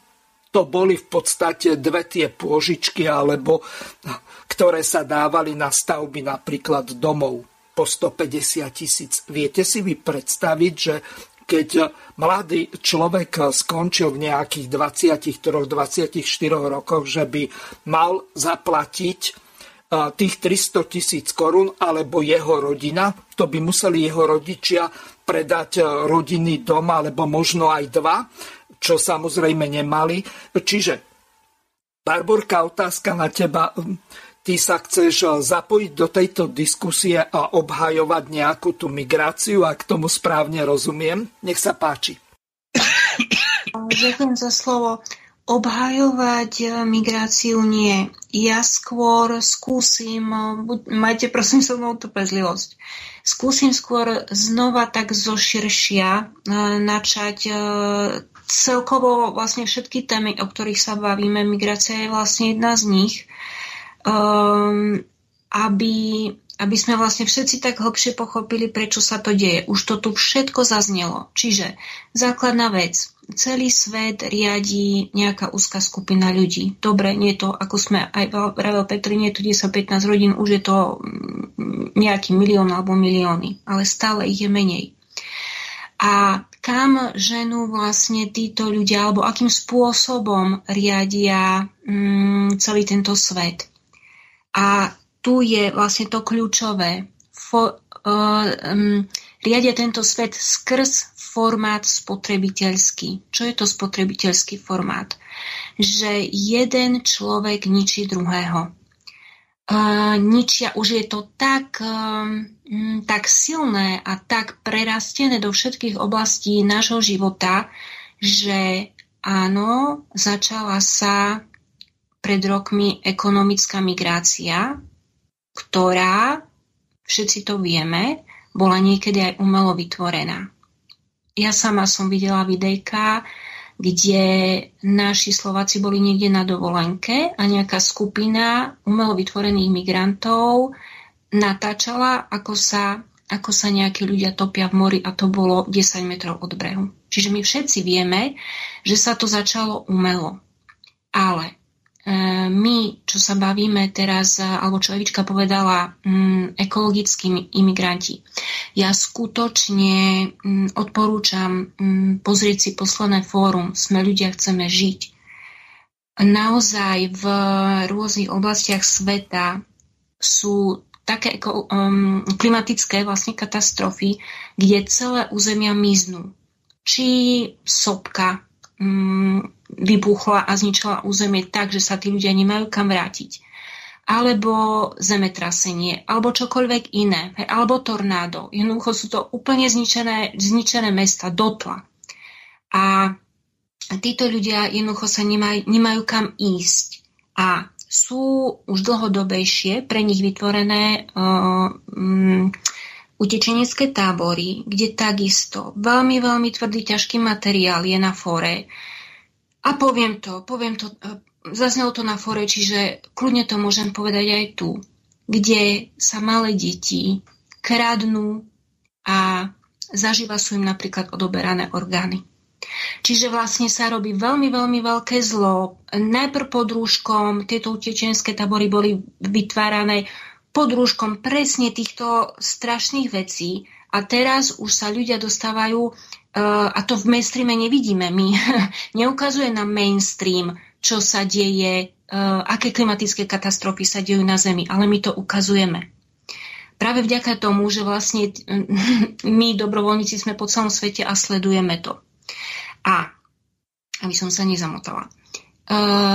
Čiže my, my prioritne nie sme za to, aby ľudia museli opúšťať svoje domovy, pretože každomu je najlepšie doma. Aj mne je najlepšie doma.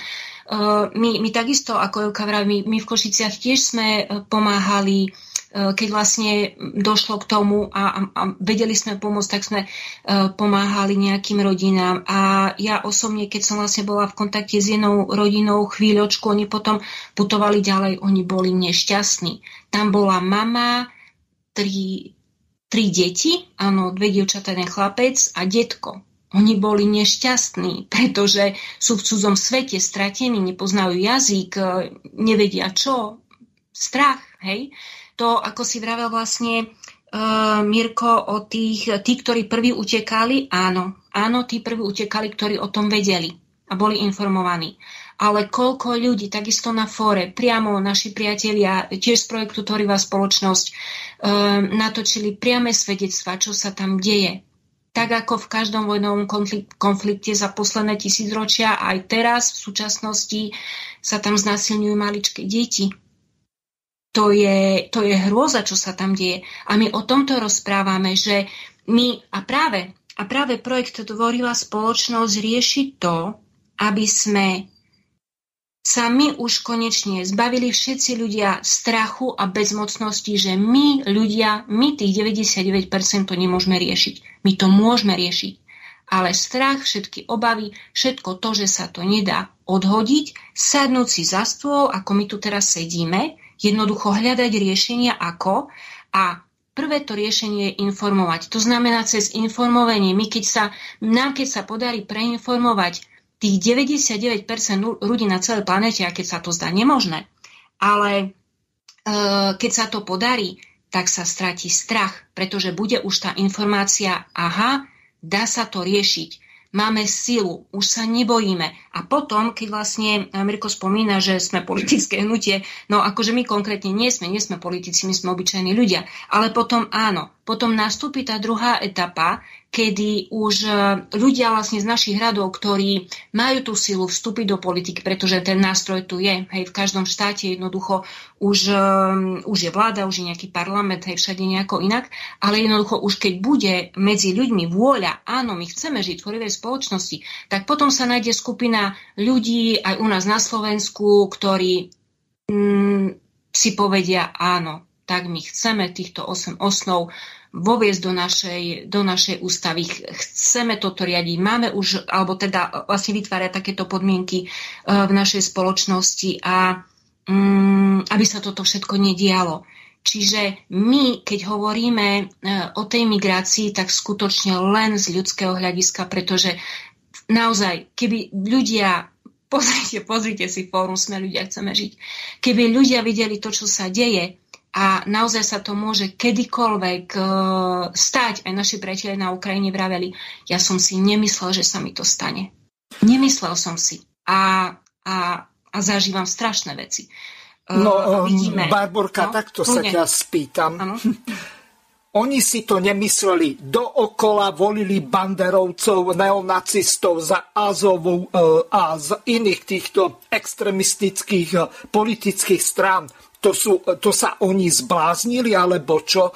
Veď oni mali možnosť vytvoriť si iné politické strany a e, nemuseli skončiť e, takým spôsobom, že je tam v podstate od roku 2014 e, občianská vojna a že tam šovinisticky ničia ruské obyvateľstvo. Veď toto je celý ten problém tej vojny na Ukrajine. Samozrejme, že to záujme európskych a anglosaských elit, či už v Británii alebo v Spojených štátoch, je v podstate proxy vojna, kde si vybavujú účty s Ruskou federáciou. Lenže teraz ten základný problém ak si my zvolíme nejakého trúľa, ako je napríklad Matovič, Heger alebo e, čo ja viem, Grelinga, e, oni si idú robiť demonstrácie.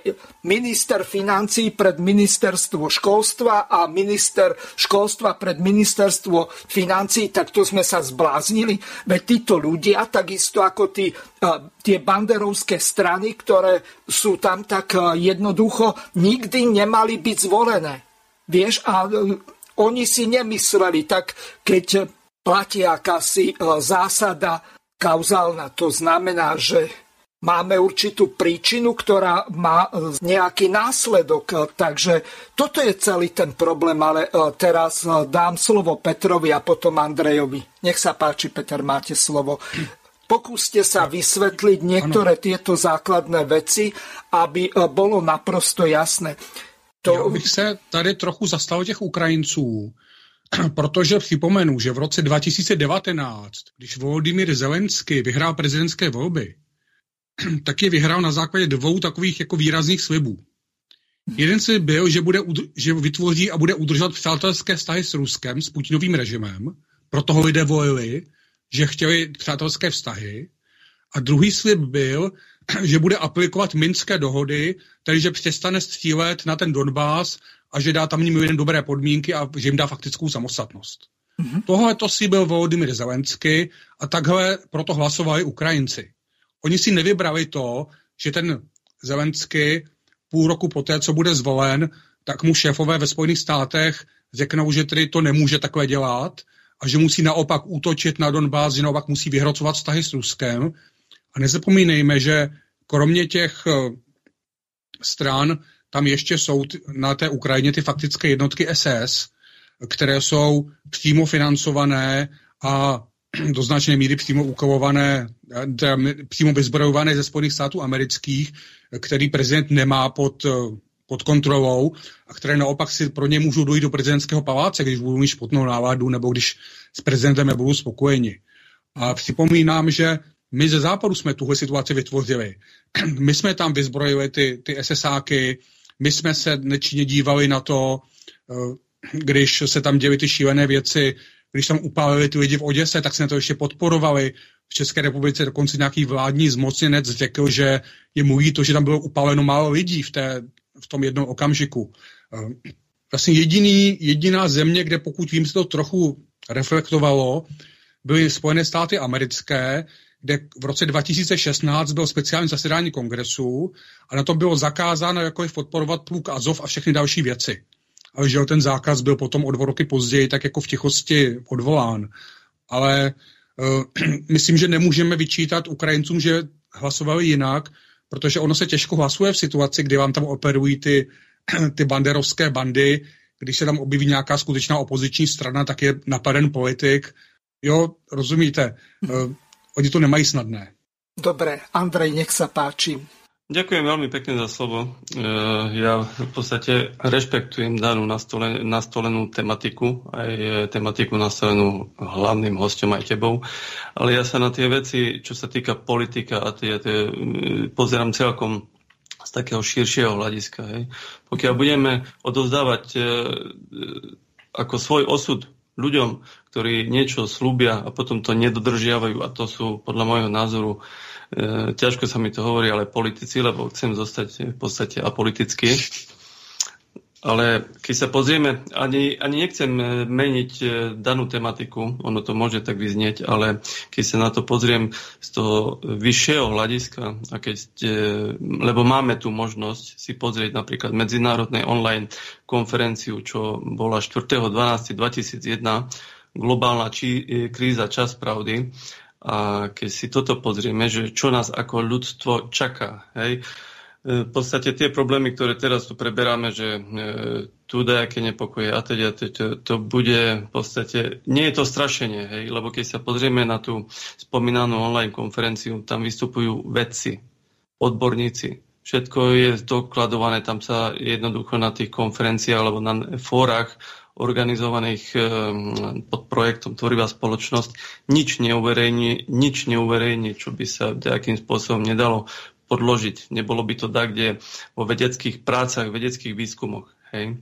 A keď z tohto hľadiska e, z titulu zhliadnutej konferencie 4.12., e, že čo nás ako ľudstvo čaká, hej, okrem, okrem dajakých klimatických zmien, hej, dajaké, dajaké globálne kataklizmy, vesmírne cykly a teda, my ako z môjho hľadiska, keď sa ľudstvo nezjednotíme pod projektom tvorivej spoločnosti, jednoducho budeme mať čo robiť, aby sme prežili ako ľudstvo. Hej. Tu ja absolútne rešpektujem aj to, že sú tu názory, že nejaké národ, národnostné, národniarské a teda to je nejaké, nejaké vojny vyvolané ľudst, ľuďmi, jednotlivcami. Ale toto všetko dokážeme riešiť, keď sa zjednotíme ale čo sa týka globálnych katakliziem, toto jednoducho bez toho, že by sme si, že sa spojili pod e, projektom Tvorivá spoločnosť, jednoducho to riešiť e, nedokážeme. Môžu moji priatelia doplniť v tomto zmysle, ak by bola. No, kto sa ako ďalší zapojí? Alebo Peter, chcete reagovať na Andreja? Já, já na to asi můžu říct to, co řekl Andrej, že je to názor, který prostě musím respektovat.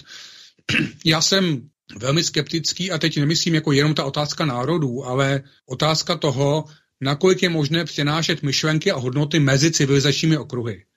Mám třeba pocit, aspoň při tom pohledu z dálky, že když my tady mluvíme o obrovské krizi a mluvíme o ní oprávněně, takže třeba naopak Číňané jsou velice optimističtí, mají ty věci dobře zvládnuté a oni jdou nahoru. E, takže nemyslím, že oni zrovna by teď potřebovali, aby nějaká celosvětová síť jim co si doporučovala nebo pro ně něco dělala, protože oni jsou na tom lépe. E, ale na, myslím si, že někdy je to dokonce tak, že třeba ta civilizace nebo ten civilizační okruh má úplně jiné priority, které my ani nedokážeme pochopit. Eh, takže se na ně tak jako díváme divně a věříme si, že, že jim něco přineseme a, a nemusí to tak být, eh, ale já bych řekl, tohleto si lidé musí prožít znovu. Já už začínám být starší člověk, takže já už jsem to párkrát viděl a naprosto chápu, že přicházejí další generace a zase to budou muset prožít. Evka, nech sa páči, môžeš reagovat eh, na mě, na Petra, na Andreja. Nech sa páči. Já bych jenom zareagovala na to, co vlastně teďka jsme tady řešili, že eh, my většinou máme tendenci hledat nějakého vyníka, ale my jsme právě v tom projektu Tvořivá společnost přišli k tomu názoru, že vlastně eh, tím, tou příčinou všeho je ten nastavený formát spotřebitelské společnosti, což už tady padlo. A když by vlastně eh, celý svět přijal vlastně tu tvořivou společnost, tak by k těmhle věcem, jako jsou ekonomická migrace, jako jsou války, eh, jako je hladomor, vlastně vůbec nemohl dojít.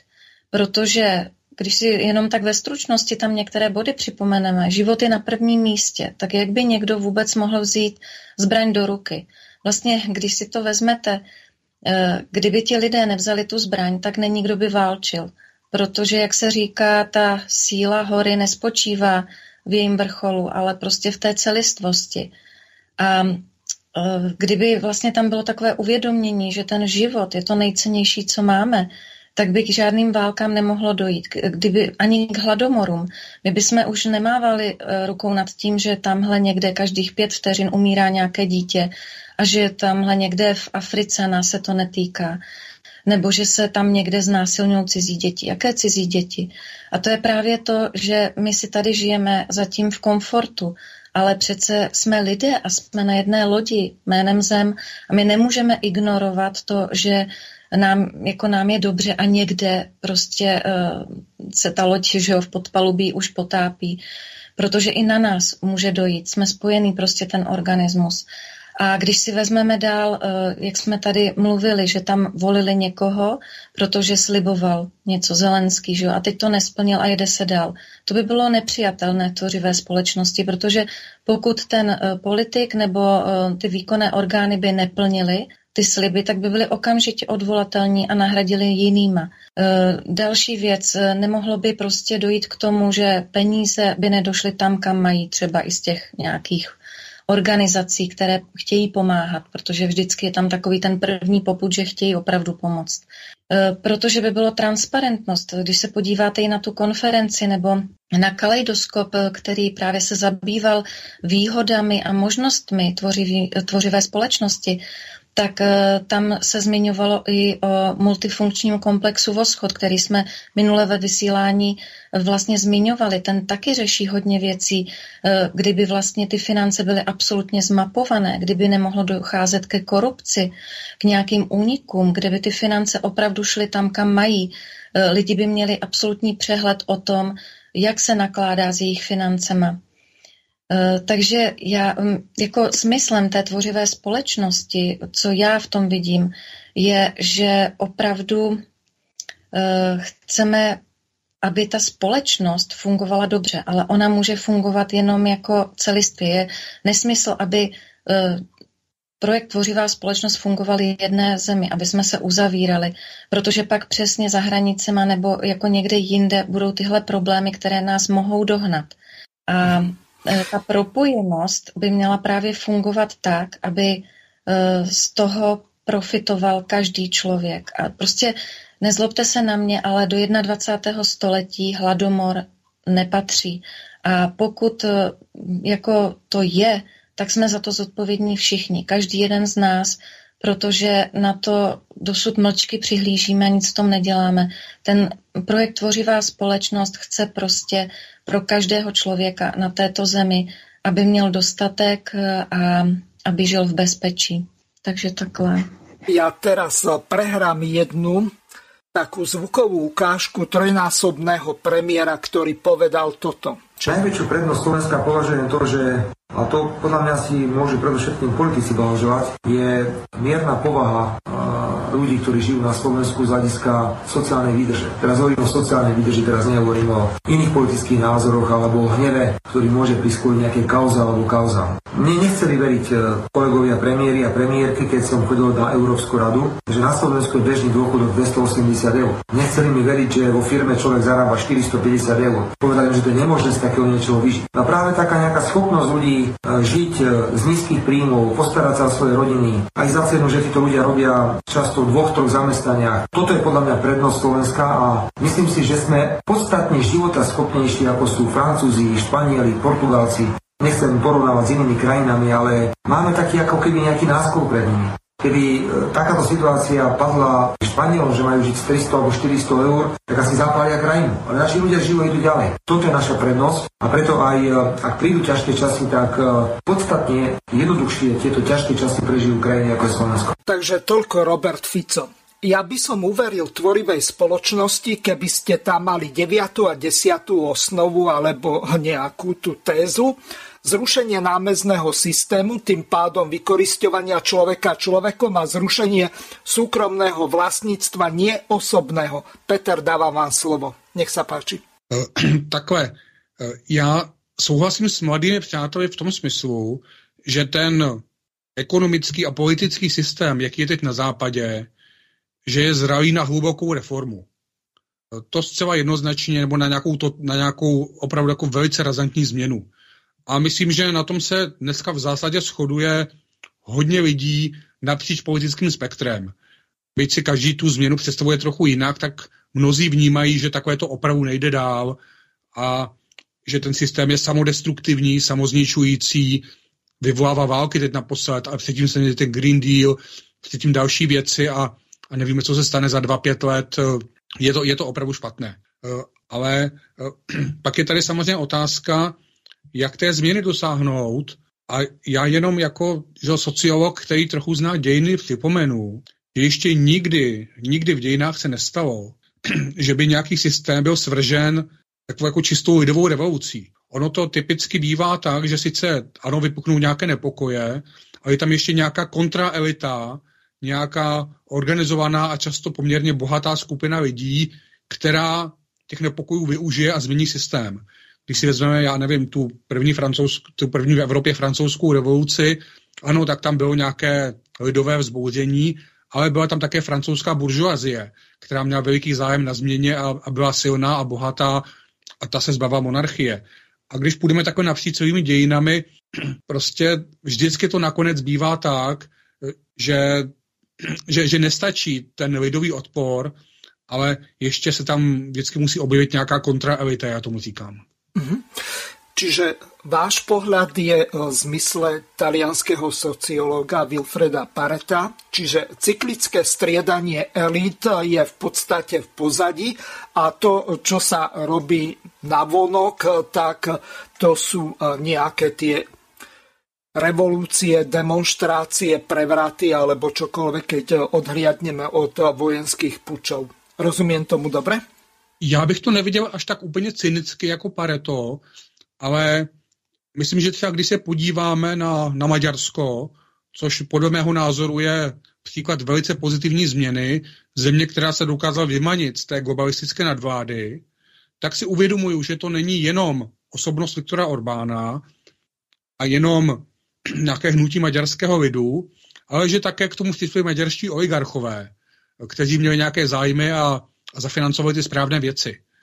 A že si prostě uvědomuju, že aby k té změně došlo, takže musí být eh, splněno několik podmínek na jednou. To nestačí, že jsou lidé naštvaní, nestačí, že lidé mají nějakou jinou vizi, ale musí být naplněny i další podmínky. Mhm. Marek, nech sa páči, má slovo. Hm, ďakujem. Ja v princípe plne súhlasím s tým, čo Petr povedal. Tam ide skôr o to ešte, by som len doplnil, že my nehovoríme o histórii, jak tu už bolo uvedené, niekoľko sto rokov, ale spotrebiteľský formát spoločnosti začal už u Sumerov, ktorí počítali jablka na stromoch a tak ďalej. Hej.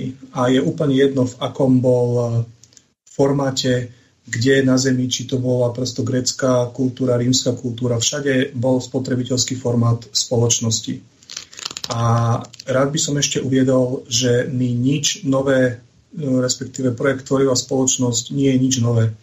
Pred nám známou históriou a dokazujú to archeológovia, tu boli civilizácie, ktoré tu žili tisíce rokov bez hierarchie. Žili tu civilizácie ako napríklad tripolská kultúra alebo katalógiu, ktoré sa spravovali sami, kde prosto neboli vôbec žiadne, neboli nájdené skratka žiadne známky násilia, vojen a tak ďalej. Čiže to len dokazuje, že takéto fungovanie spoločnosti, samozprávou spoločnosti, založené na základných ľudských hodnotách, je možné. Ide o to, že my sme na to zabudli a e, boli naše vedomie naformatované rôznymi prúdmi, rôznymi filozofickými a náboženskými názormi a tak ďalej, ale vždy je za tým prosto niekto. Presne ako Petr správne povedal, každá tá revolúcia, ktorá je, tak bola niekým organizovaná, niekým sponzorovaná, ja neviem čo všetko. A revolúcie nikdy nič nezmenili, respektíve nikdy nezmenili formát spoločnosti. Idea implementácie tvorivej spoločnosti je v princípe veľmi jednoduchá. Využiť nástroje, ktoré sú nám známe a prostredníctvom týchto nástrojov preniesť zodpovednosť z volených ľudí na tých ľudí, ktorí odovzdávajú vlastne e, svoj hlas, to znamená na národ. E, tento projekt má obrovskú výhodu v tom, že je globálny, to znamená, že takéto iniciatívy, ako my tu robíme napríklad, dobrovoľníci robia ľudia v 180 krajinách sveta a týmto pádom to zaručuje, že vlastne táto zmena je možné, aby sa udiala ja by som skôr povedal, aj nie je možné, ale je to absolútne nevyhnutné. Ono, my sme ako keby stále to, tak nastavení, naše vedomie je stále nastavené tak, že sa nádejame na to, že v budúcnosti to bude lepšie. Hej? Vždy, keď treba, za neviem, už dochádza nejaké volebné obdobie, tak prichádzajú ľudia, sa na nás usmievajú z billboardov, vôbec ich nepoznáme, majú tam rôzne hesla a tak ďalej, často sa myhajú v televízii hovoria krásne zletné frázy a my ich na základe toho vlastne volíme s nádejou, že oni to za nás e, vyriešia. Ale stačí sa pozrieť 25, 30, 40 rokov dozadu, či sa niečo zmenilo. Či sa výrazne, či prosto títo ľudia, ktorým odovzdávame moc, či výrazne, či schválili nejaký zákon, ktorým by sa výrazne zlepšil život e, človeka. A myslím, že každý si môže odpovedať sám. Mm-hmm. To, čo som chcel povedať je... Nech sa páči, pokračuj ďalej. Ja len uh, v krátkosti. Uh, my si myslíme, že tu u nás je všetko status quo, tuto je to všetko v poriadku, nás sa nič nedotkne. Ale to isté si mysleli ľudia tam na Ukrajine, to isté si myslia ľudia v Číne, kde pokiaľ niekto začne skutočne sledovať eh, portály, ktoré mapujú to, čo sa deje vo svete, čo sa týka klímy, kde sa treba v Indonézii alebo na Filipínach, no na Filipínach alebo v Číne pravidelne začali opakovať prosto také zrážky, ktoré behom dvoch hodín tam napadne meter a pol až 2 metre vody a ľudia prídu o všetko. Pokiaľ človek si pozrie, čo sa stalo treba s, eh, ja neviem, tam v Kentucky, tornáda a tak ďalej, ktoré nepoznajú hranice, ktoré prosto išli úplne, dá sa povedať, iným smerom, na aký boli ľudia doteraz zvyknutí.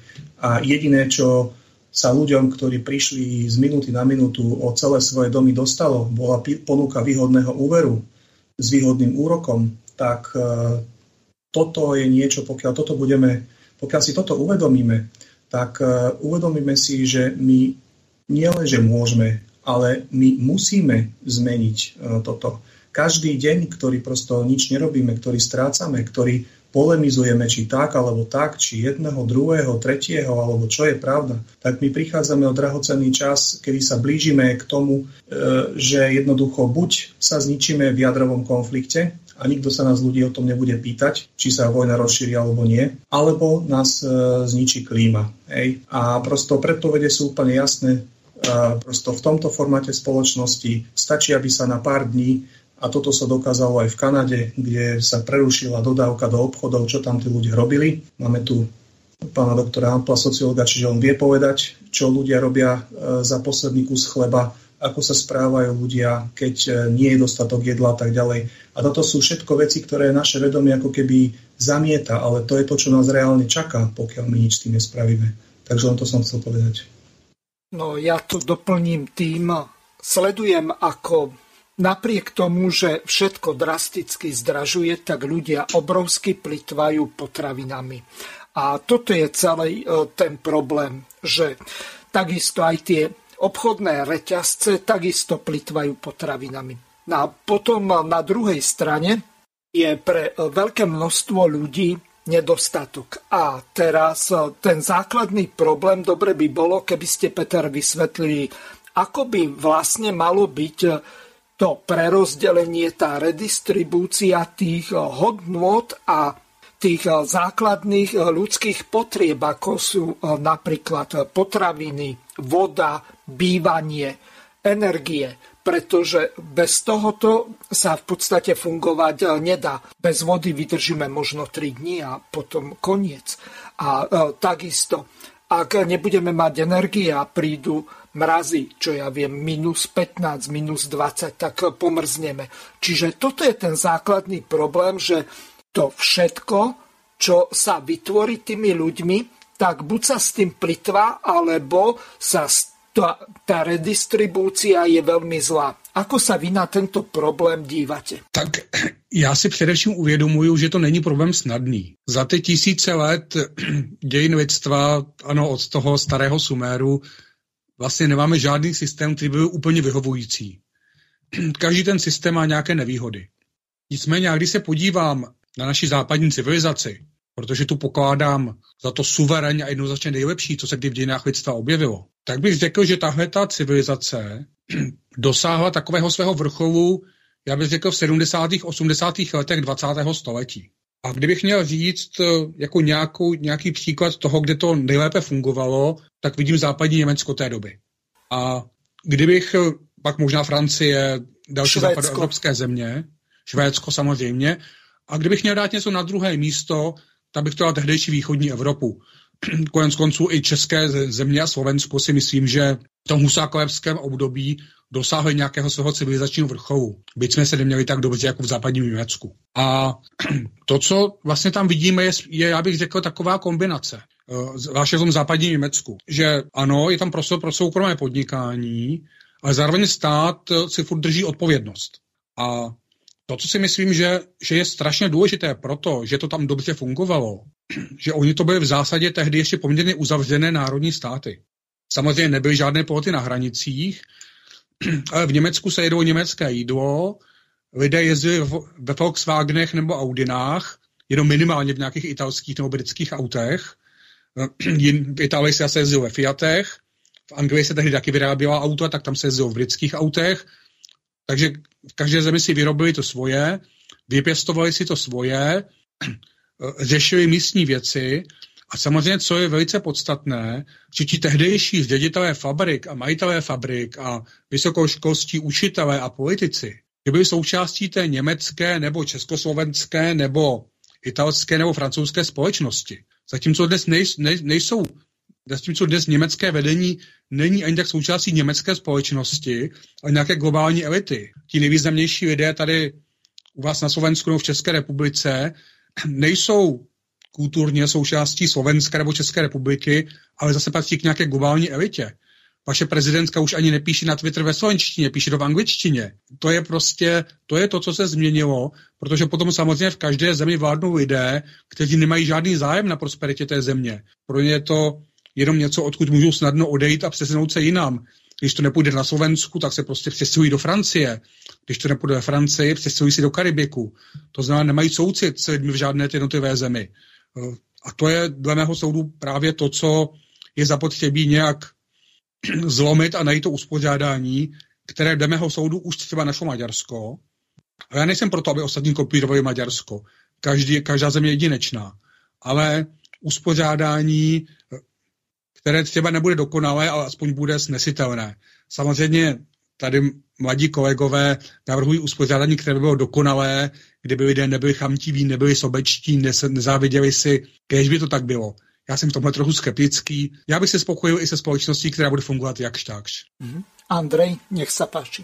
No tak ja by som, ja by som to celé takto e, troška zhrnul, že v čom vidím ten najväčší bol a to je podľa mňa to, že my svoje životy a osudy odovzdávame ľuďom do rúk, ktorí v podstate nám len slubujú a potom po voľbách e, absolútne, absolútne svoje sluby nedržia ani nič také. Takže v tom vidím e, tú najväčšiu bolesť toho osudu. A ako môžeme to preberať podľa mňa aj celý týždeň, ale to sú také sekundárne veci, čo tu riešime a pokiaľ bude tu existovať politika, politici a e, to svoje, tie svoje životy, osudy a tú zodpovednosť za svoje životy budeme odozdávať, budeme odozdávať stále politikom do rúk, podľa mňa to bude stále len, stále len to isté, ten istý spotrebiteľský formát. Hej. Môže, môže to byť v inej farbe, v inej odtieni, ale stále to bude to isté a to isté. No nič nemení na fakte, že takto sme neustále vystavení stálemu nebezpečenstvu. Lebo, lebo to, čo sa deje v susedných krajinách, nikde nie je zaručené, že sa to z minúty na minútu nemôže udiať aj u nás. Hej, takže ja takto vnímam. A preto, a preto ako jedinú možnosť e, vidím vytvore, vytvorenie tej inej spoločnosti. Zmenu, zmenu tej e, spotrebite, z toho spotrebiteľského formátu na ten tvorivý. Tam, kde na prvom mieste bude život človeka, sloboda človeka, bezpečnosť, bezpečnosť človeka. A ostatné osnovy tej tvorivej spoločnosti toto všetko zabezpečujú. Je to, je to absolútne uzavretý funkčný systém. Dobre, Barborka, nech sa páči. Ďakujem. Ja by som na vás, Petr, zareagovala, že ja verím, že sa to zdá nereálne a vlastne mm, ideálne, ale ja som presvedčená, že tento systém na celom svete už tak kulminuje a tak sa rúti do záhuby, že buď sám seba zničí aj spolu s nami všetkými, um, alebo nebuď. Jednoducho rúti sa do záhuby, pretože jednoducho to nemôže vydržať. A keď sa niečo také deje, tak práve je priestor na zrod niečoho nového. A akože Marek spomínal, že tu takéto civilizácie boli.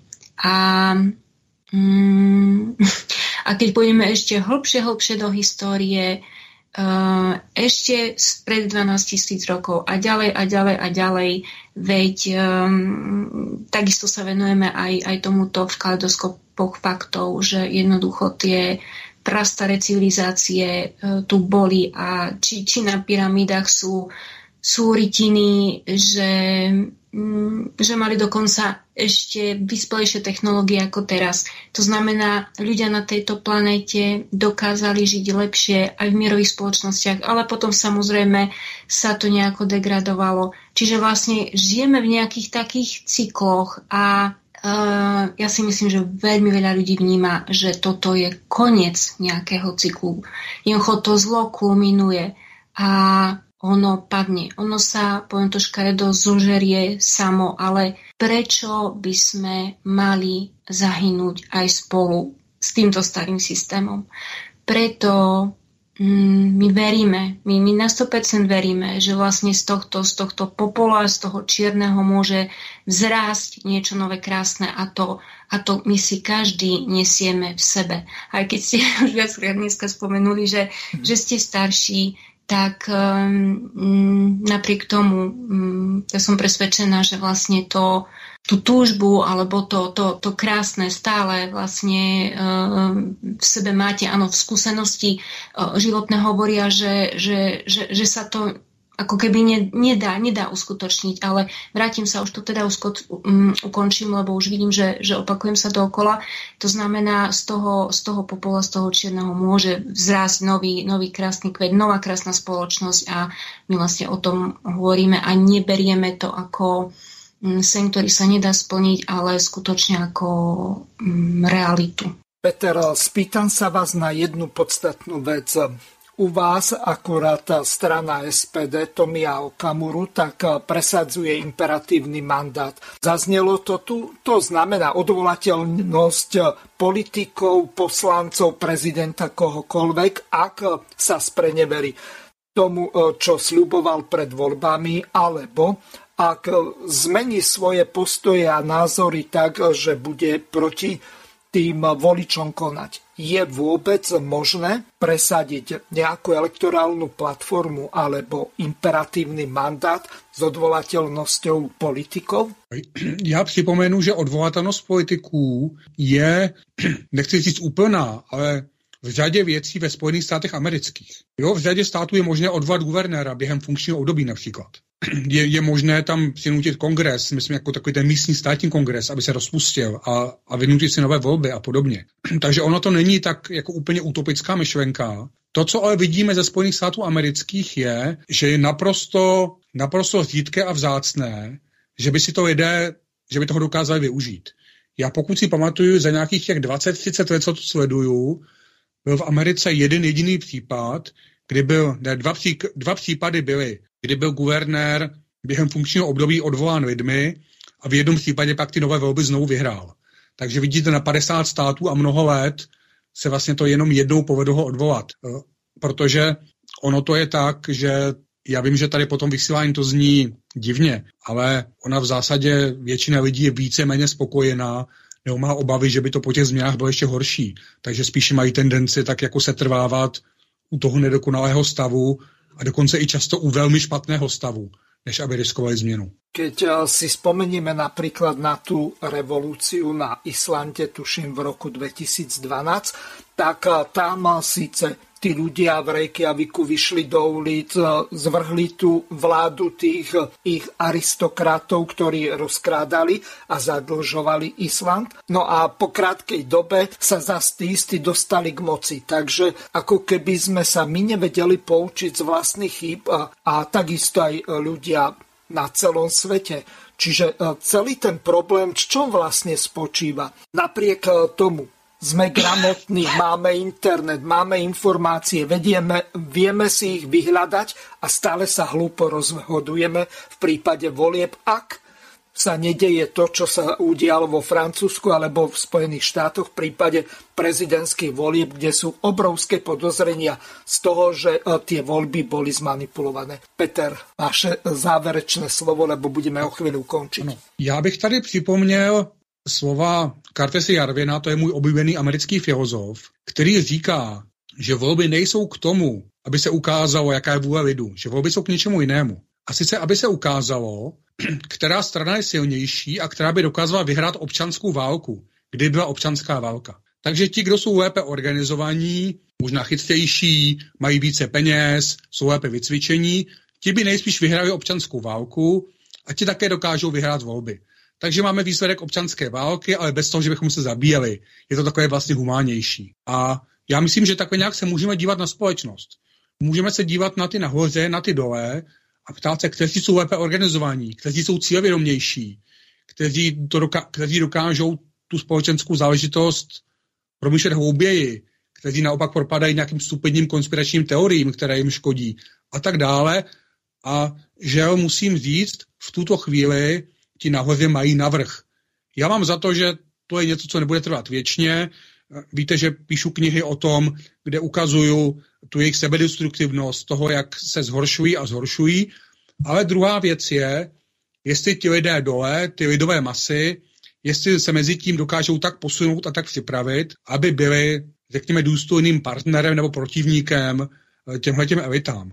A já ve své knize, která vyjde za pár týdnů, Dvojka prolomení hradeb to je, tam celou kapitolu věnuji tomu, co by lidé měli dělat, eh, aby, aby lid získal moc, aby se stal takovým, že opravdu se jich bude bát ta elita a ne naopak. A mám, tak, mám tam takové věci jako samozásobitelství, studium přírodních věd, eh, řemesla, organizování se, organizování různých místních, eh, místní ekonomiky a podobně, protože mám za to, že tyhle ty věci fakticky mění trasy hodnot, mění trasy zboží a nakonec vedou k větším mocenským změnám, než když někde postáváme s nějakou vlajku na náměstí a sice máme dobrý pocit a pak odejdeme a všichni se nám vysmějou. Takže já jenom jestli můžu nakonec jako nějak tak jako poprosit, požádat, počkejte na tu knihu, já pak určitě vyvěsím alespoň, aby bylo zadarmo, aspoň tu jednu kapitolu, aby to lidé mohli číst, třeba to k něčemu. Veľmi rád si to prečítam ja teraz akurát čítam tú knihu Zvrchovanosť správa zľava, kde je takým hlavným protagonistom profesor Peter Drulák a mm. je tam okrem vašej veľkosti či maličkosti, neviem za čo sa považujete, a tak ešte ďalších 80, 10. 86 cm, takže no, tak, spíš, spíš víc. Áno, dobre, ale ja som myslel great ako významovo. Mhm. Mne už zostáva vám len všetkým veľmi pekne poďakovať a Barborke dám slovo na záver. Môžeš túto reláciu uzavrieť. Ja neviem, že do akej miery splnila ten účel, o, o ktorý nám v podstate išlo, ale aspoň sme rozobrali niekoľko takých základných vecí, kde sme odlišili antiglobalizmus od alterglobalizmu, pretože zrejme ten globalizmus, ktorý teraz prebieha, tak ten čo skoro skončí, pretože to je systém, ktorý zrejme nebude mať pokračovanie a zdárny koniec v tom zmysle, že by to viedlo k nejakému tomu prospechu ľudstva, pretože vieme o tom, že to kedysi 1% sa zcvrkáva možno na jedno promile tých najbohatších, ktorí e, budú pomaly vlastniť všetko a ostatní nebudú mať ani na základné životné potreby. Takže Barborka, nech sa páči. Záver. No, ďakujem veľmi pekne. Tak e, ja myslím, že prehovorím za, za nás všetkých, ktorí sme sa tu stretli, lebo myslím, že všetci chceme žiť v lepšom svete, tak Stále nám len všetkým poprajem, aby sa nám to podarilo. Ako aj Petr vraví, ako spomínal vlastne tú novú knihu, ktorú chystá, tak ja som tam zachytila z toho vlastne praktické návody ako to lokálne urobiť a je vytvárať tú tvorivú spoločnosť. Takže ja si myslím, že sa to už e, deje a som veľmi vďačná, že sme vlastne s Petrom tu mohli byť, e, že ste prijali pozvanie. Mirko, ďakujem, že si to zorganizoval a e, srdečne vás pozývam na sobotnejšie vysielanie, kde sa veľmi radi povenujeme fóru Sme ľudia chceme žiť podrobnejšie, aký malo obsah a, a znova a znova, aká mm, jedinečná možnosť je e, v našom spojení a preformatovaní spoločnosti tej spotrebiteľskej na tvorivú, ktorá bude postavená pre človeka, pre jeho blaho, mm, rozvoj a skutočne konečne šťastný život. My tomu veríme. Takže ešte raz ďakujem veľmi, veľmi kne. Bolo mi cťou, že ste boli hostiami tejto relácie. Ja ešte pripomeniem také základné informácie nakoniec. Táto relácia, tak ako som v úvode povedal, je nahrávaná v stredu na záznam a bude odvysielaná v pondelok 23. mája. Potom následne v sobotu bude relácia s hostiami stvorivej spoločnosti v rámci permanentného prípravného výboru Informuje. Takže po pokiaľ budete mať nejaké otázky, tak budete môcť využiť hosti naživo z tvorivej spoločnosti a budete sa ich môcť pýtať na konkrétne veci, ktoré zazneli v tejto relácii. Takže ešte raz vám veľmi pekne všetkým ďakujem, najmä Petrovi Hamplovi, ktorý e, si našiel čas, hoci je veľmi zanepráznený. Takže lúčim sa s vami a prajem vám pekný večer. Do počutia. Ďakujem, dobrý večer. Vysielací čas dnešnej relácie veľmi rýchlo uplynul, tak sa s vami zo štúdia Banska Bystrica Juh lúči moderátor a zúkar Miroslav Hazucha, ktorý vás touto reláciou sprevádzal. Vážené poslucháčky a poslucháči, budeme veľmi radi, ak nám zachováte nielen priazeň, ale ak nám aj napíšete vaše podnety a návrhy na zlepšenie relácie, lebo bez spätnej väzby nebudeme vedieť relácie zlepšovať, za čo vám opred veľmi pekne ďakujem. Do počutia. Táto relácia vznikla za podpory dobrovoľných príspevkov našich poslucháčov. I ty sa k ním môžeš pridať. Viac informácií nájdeš na www.slobodnyvysielac.sk Ďakujeme.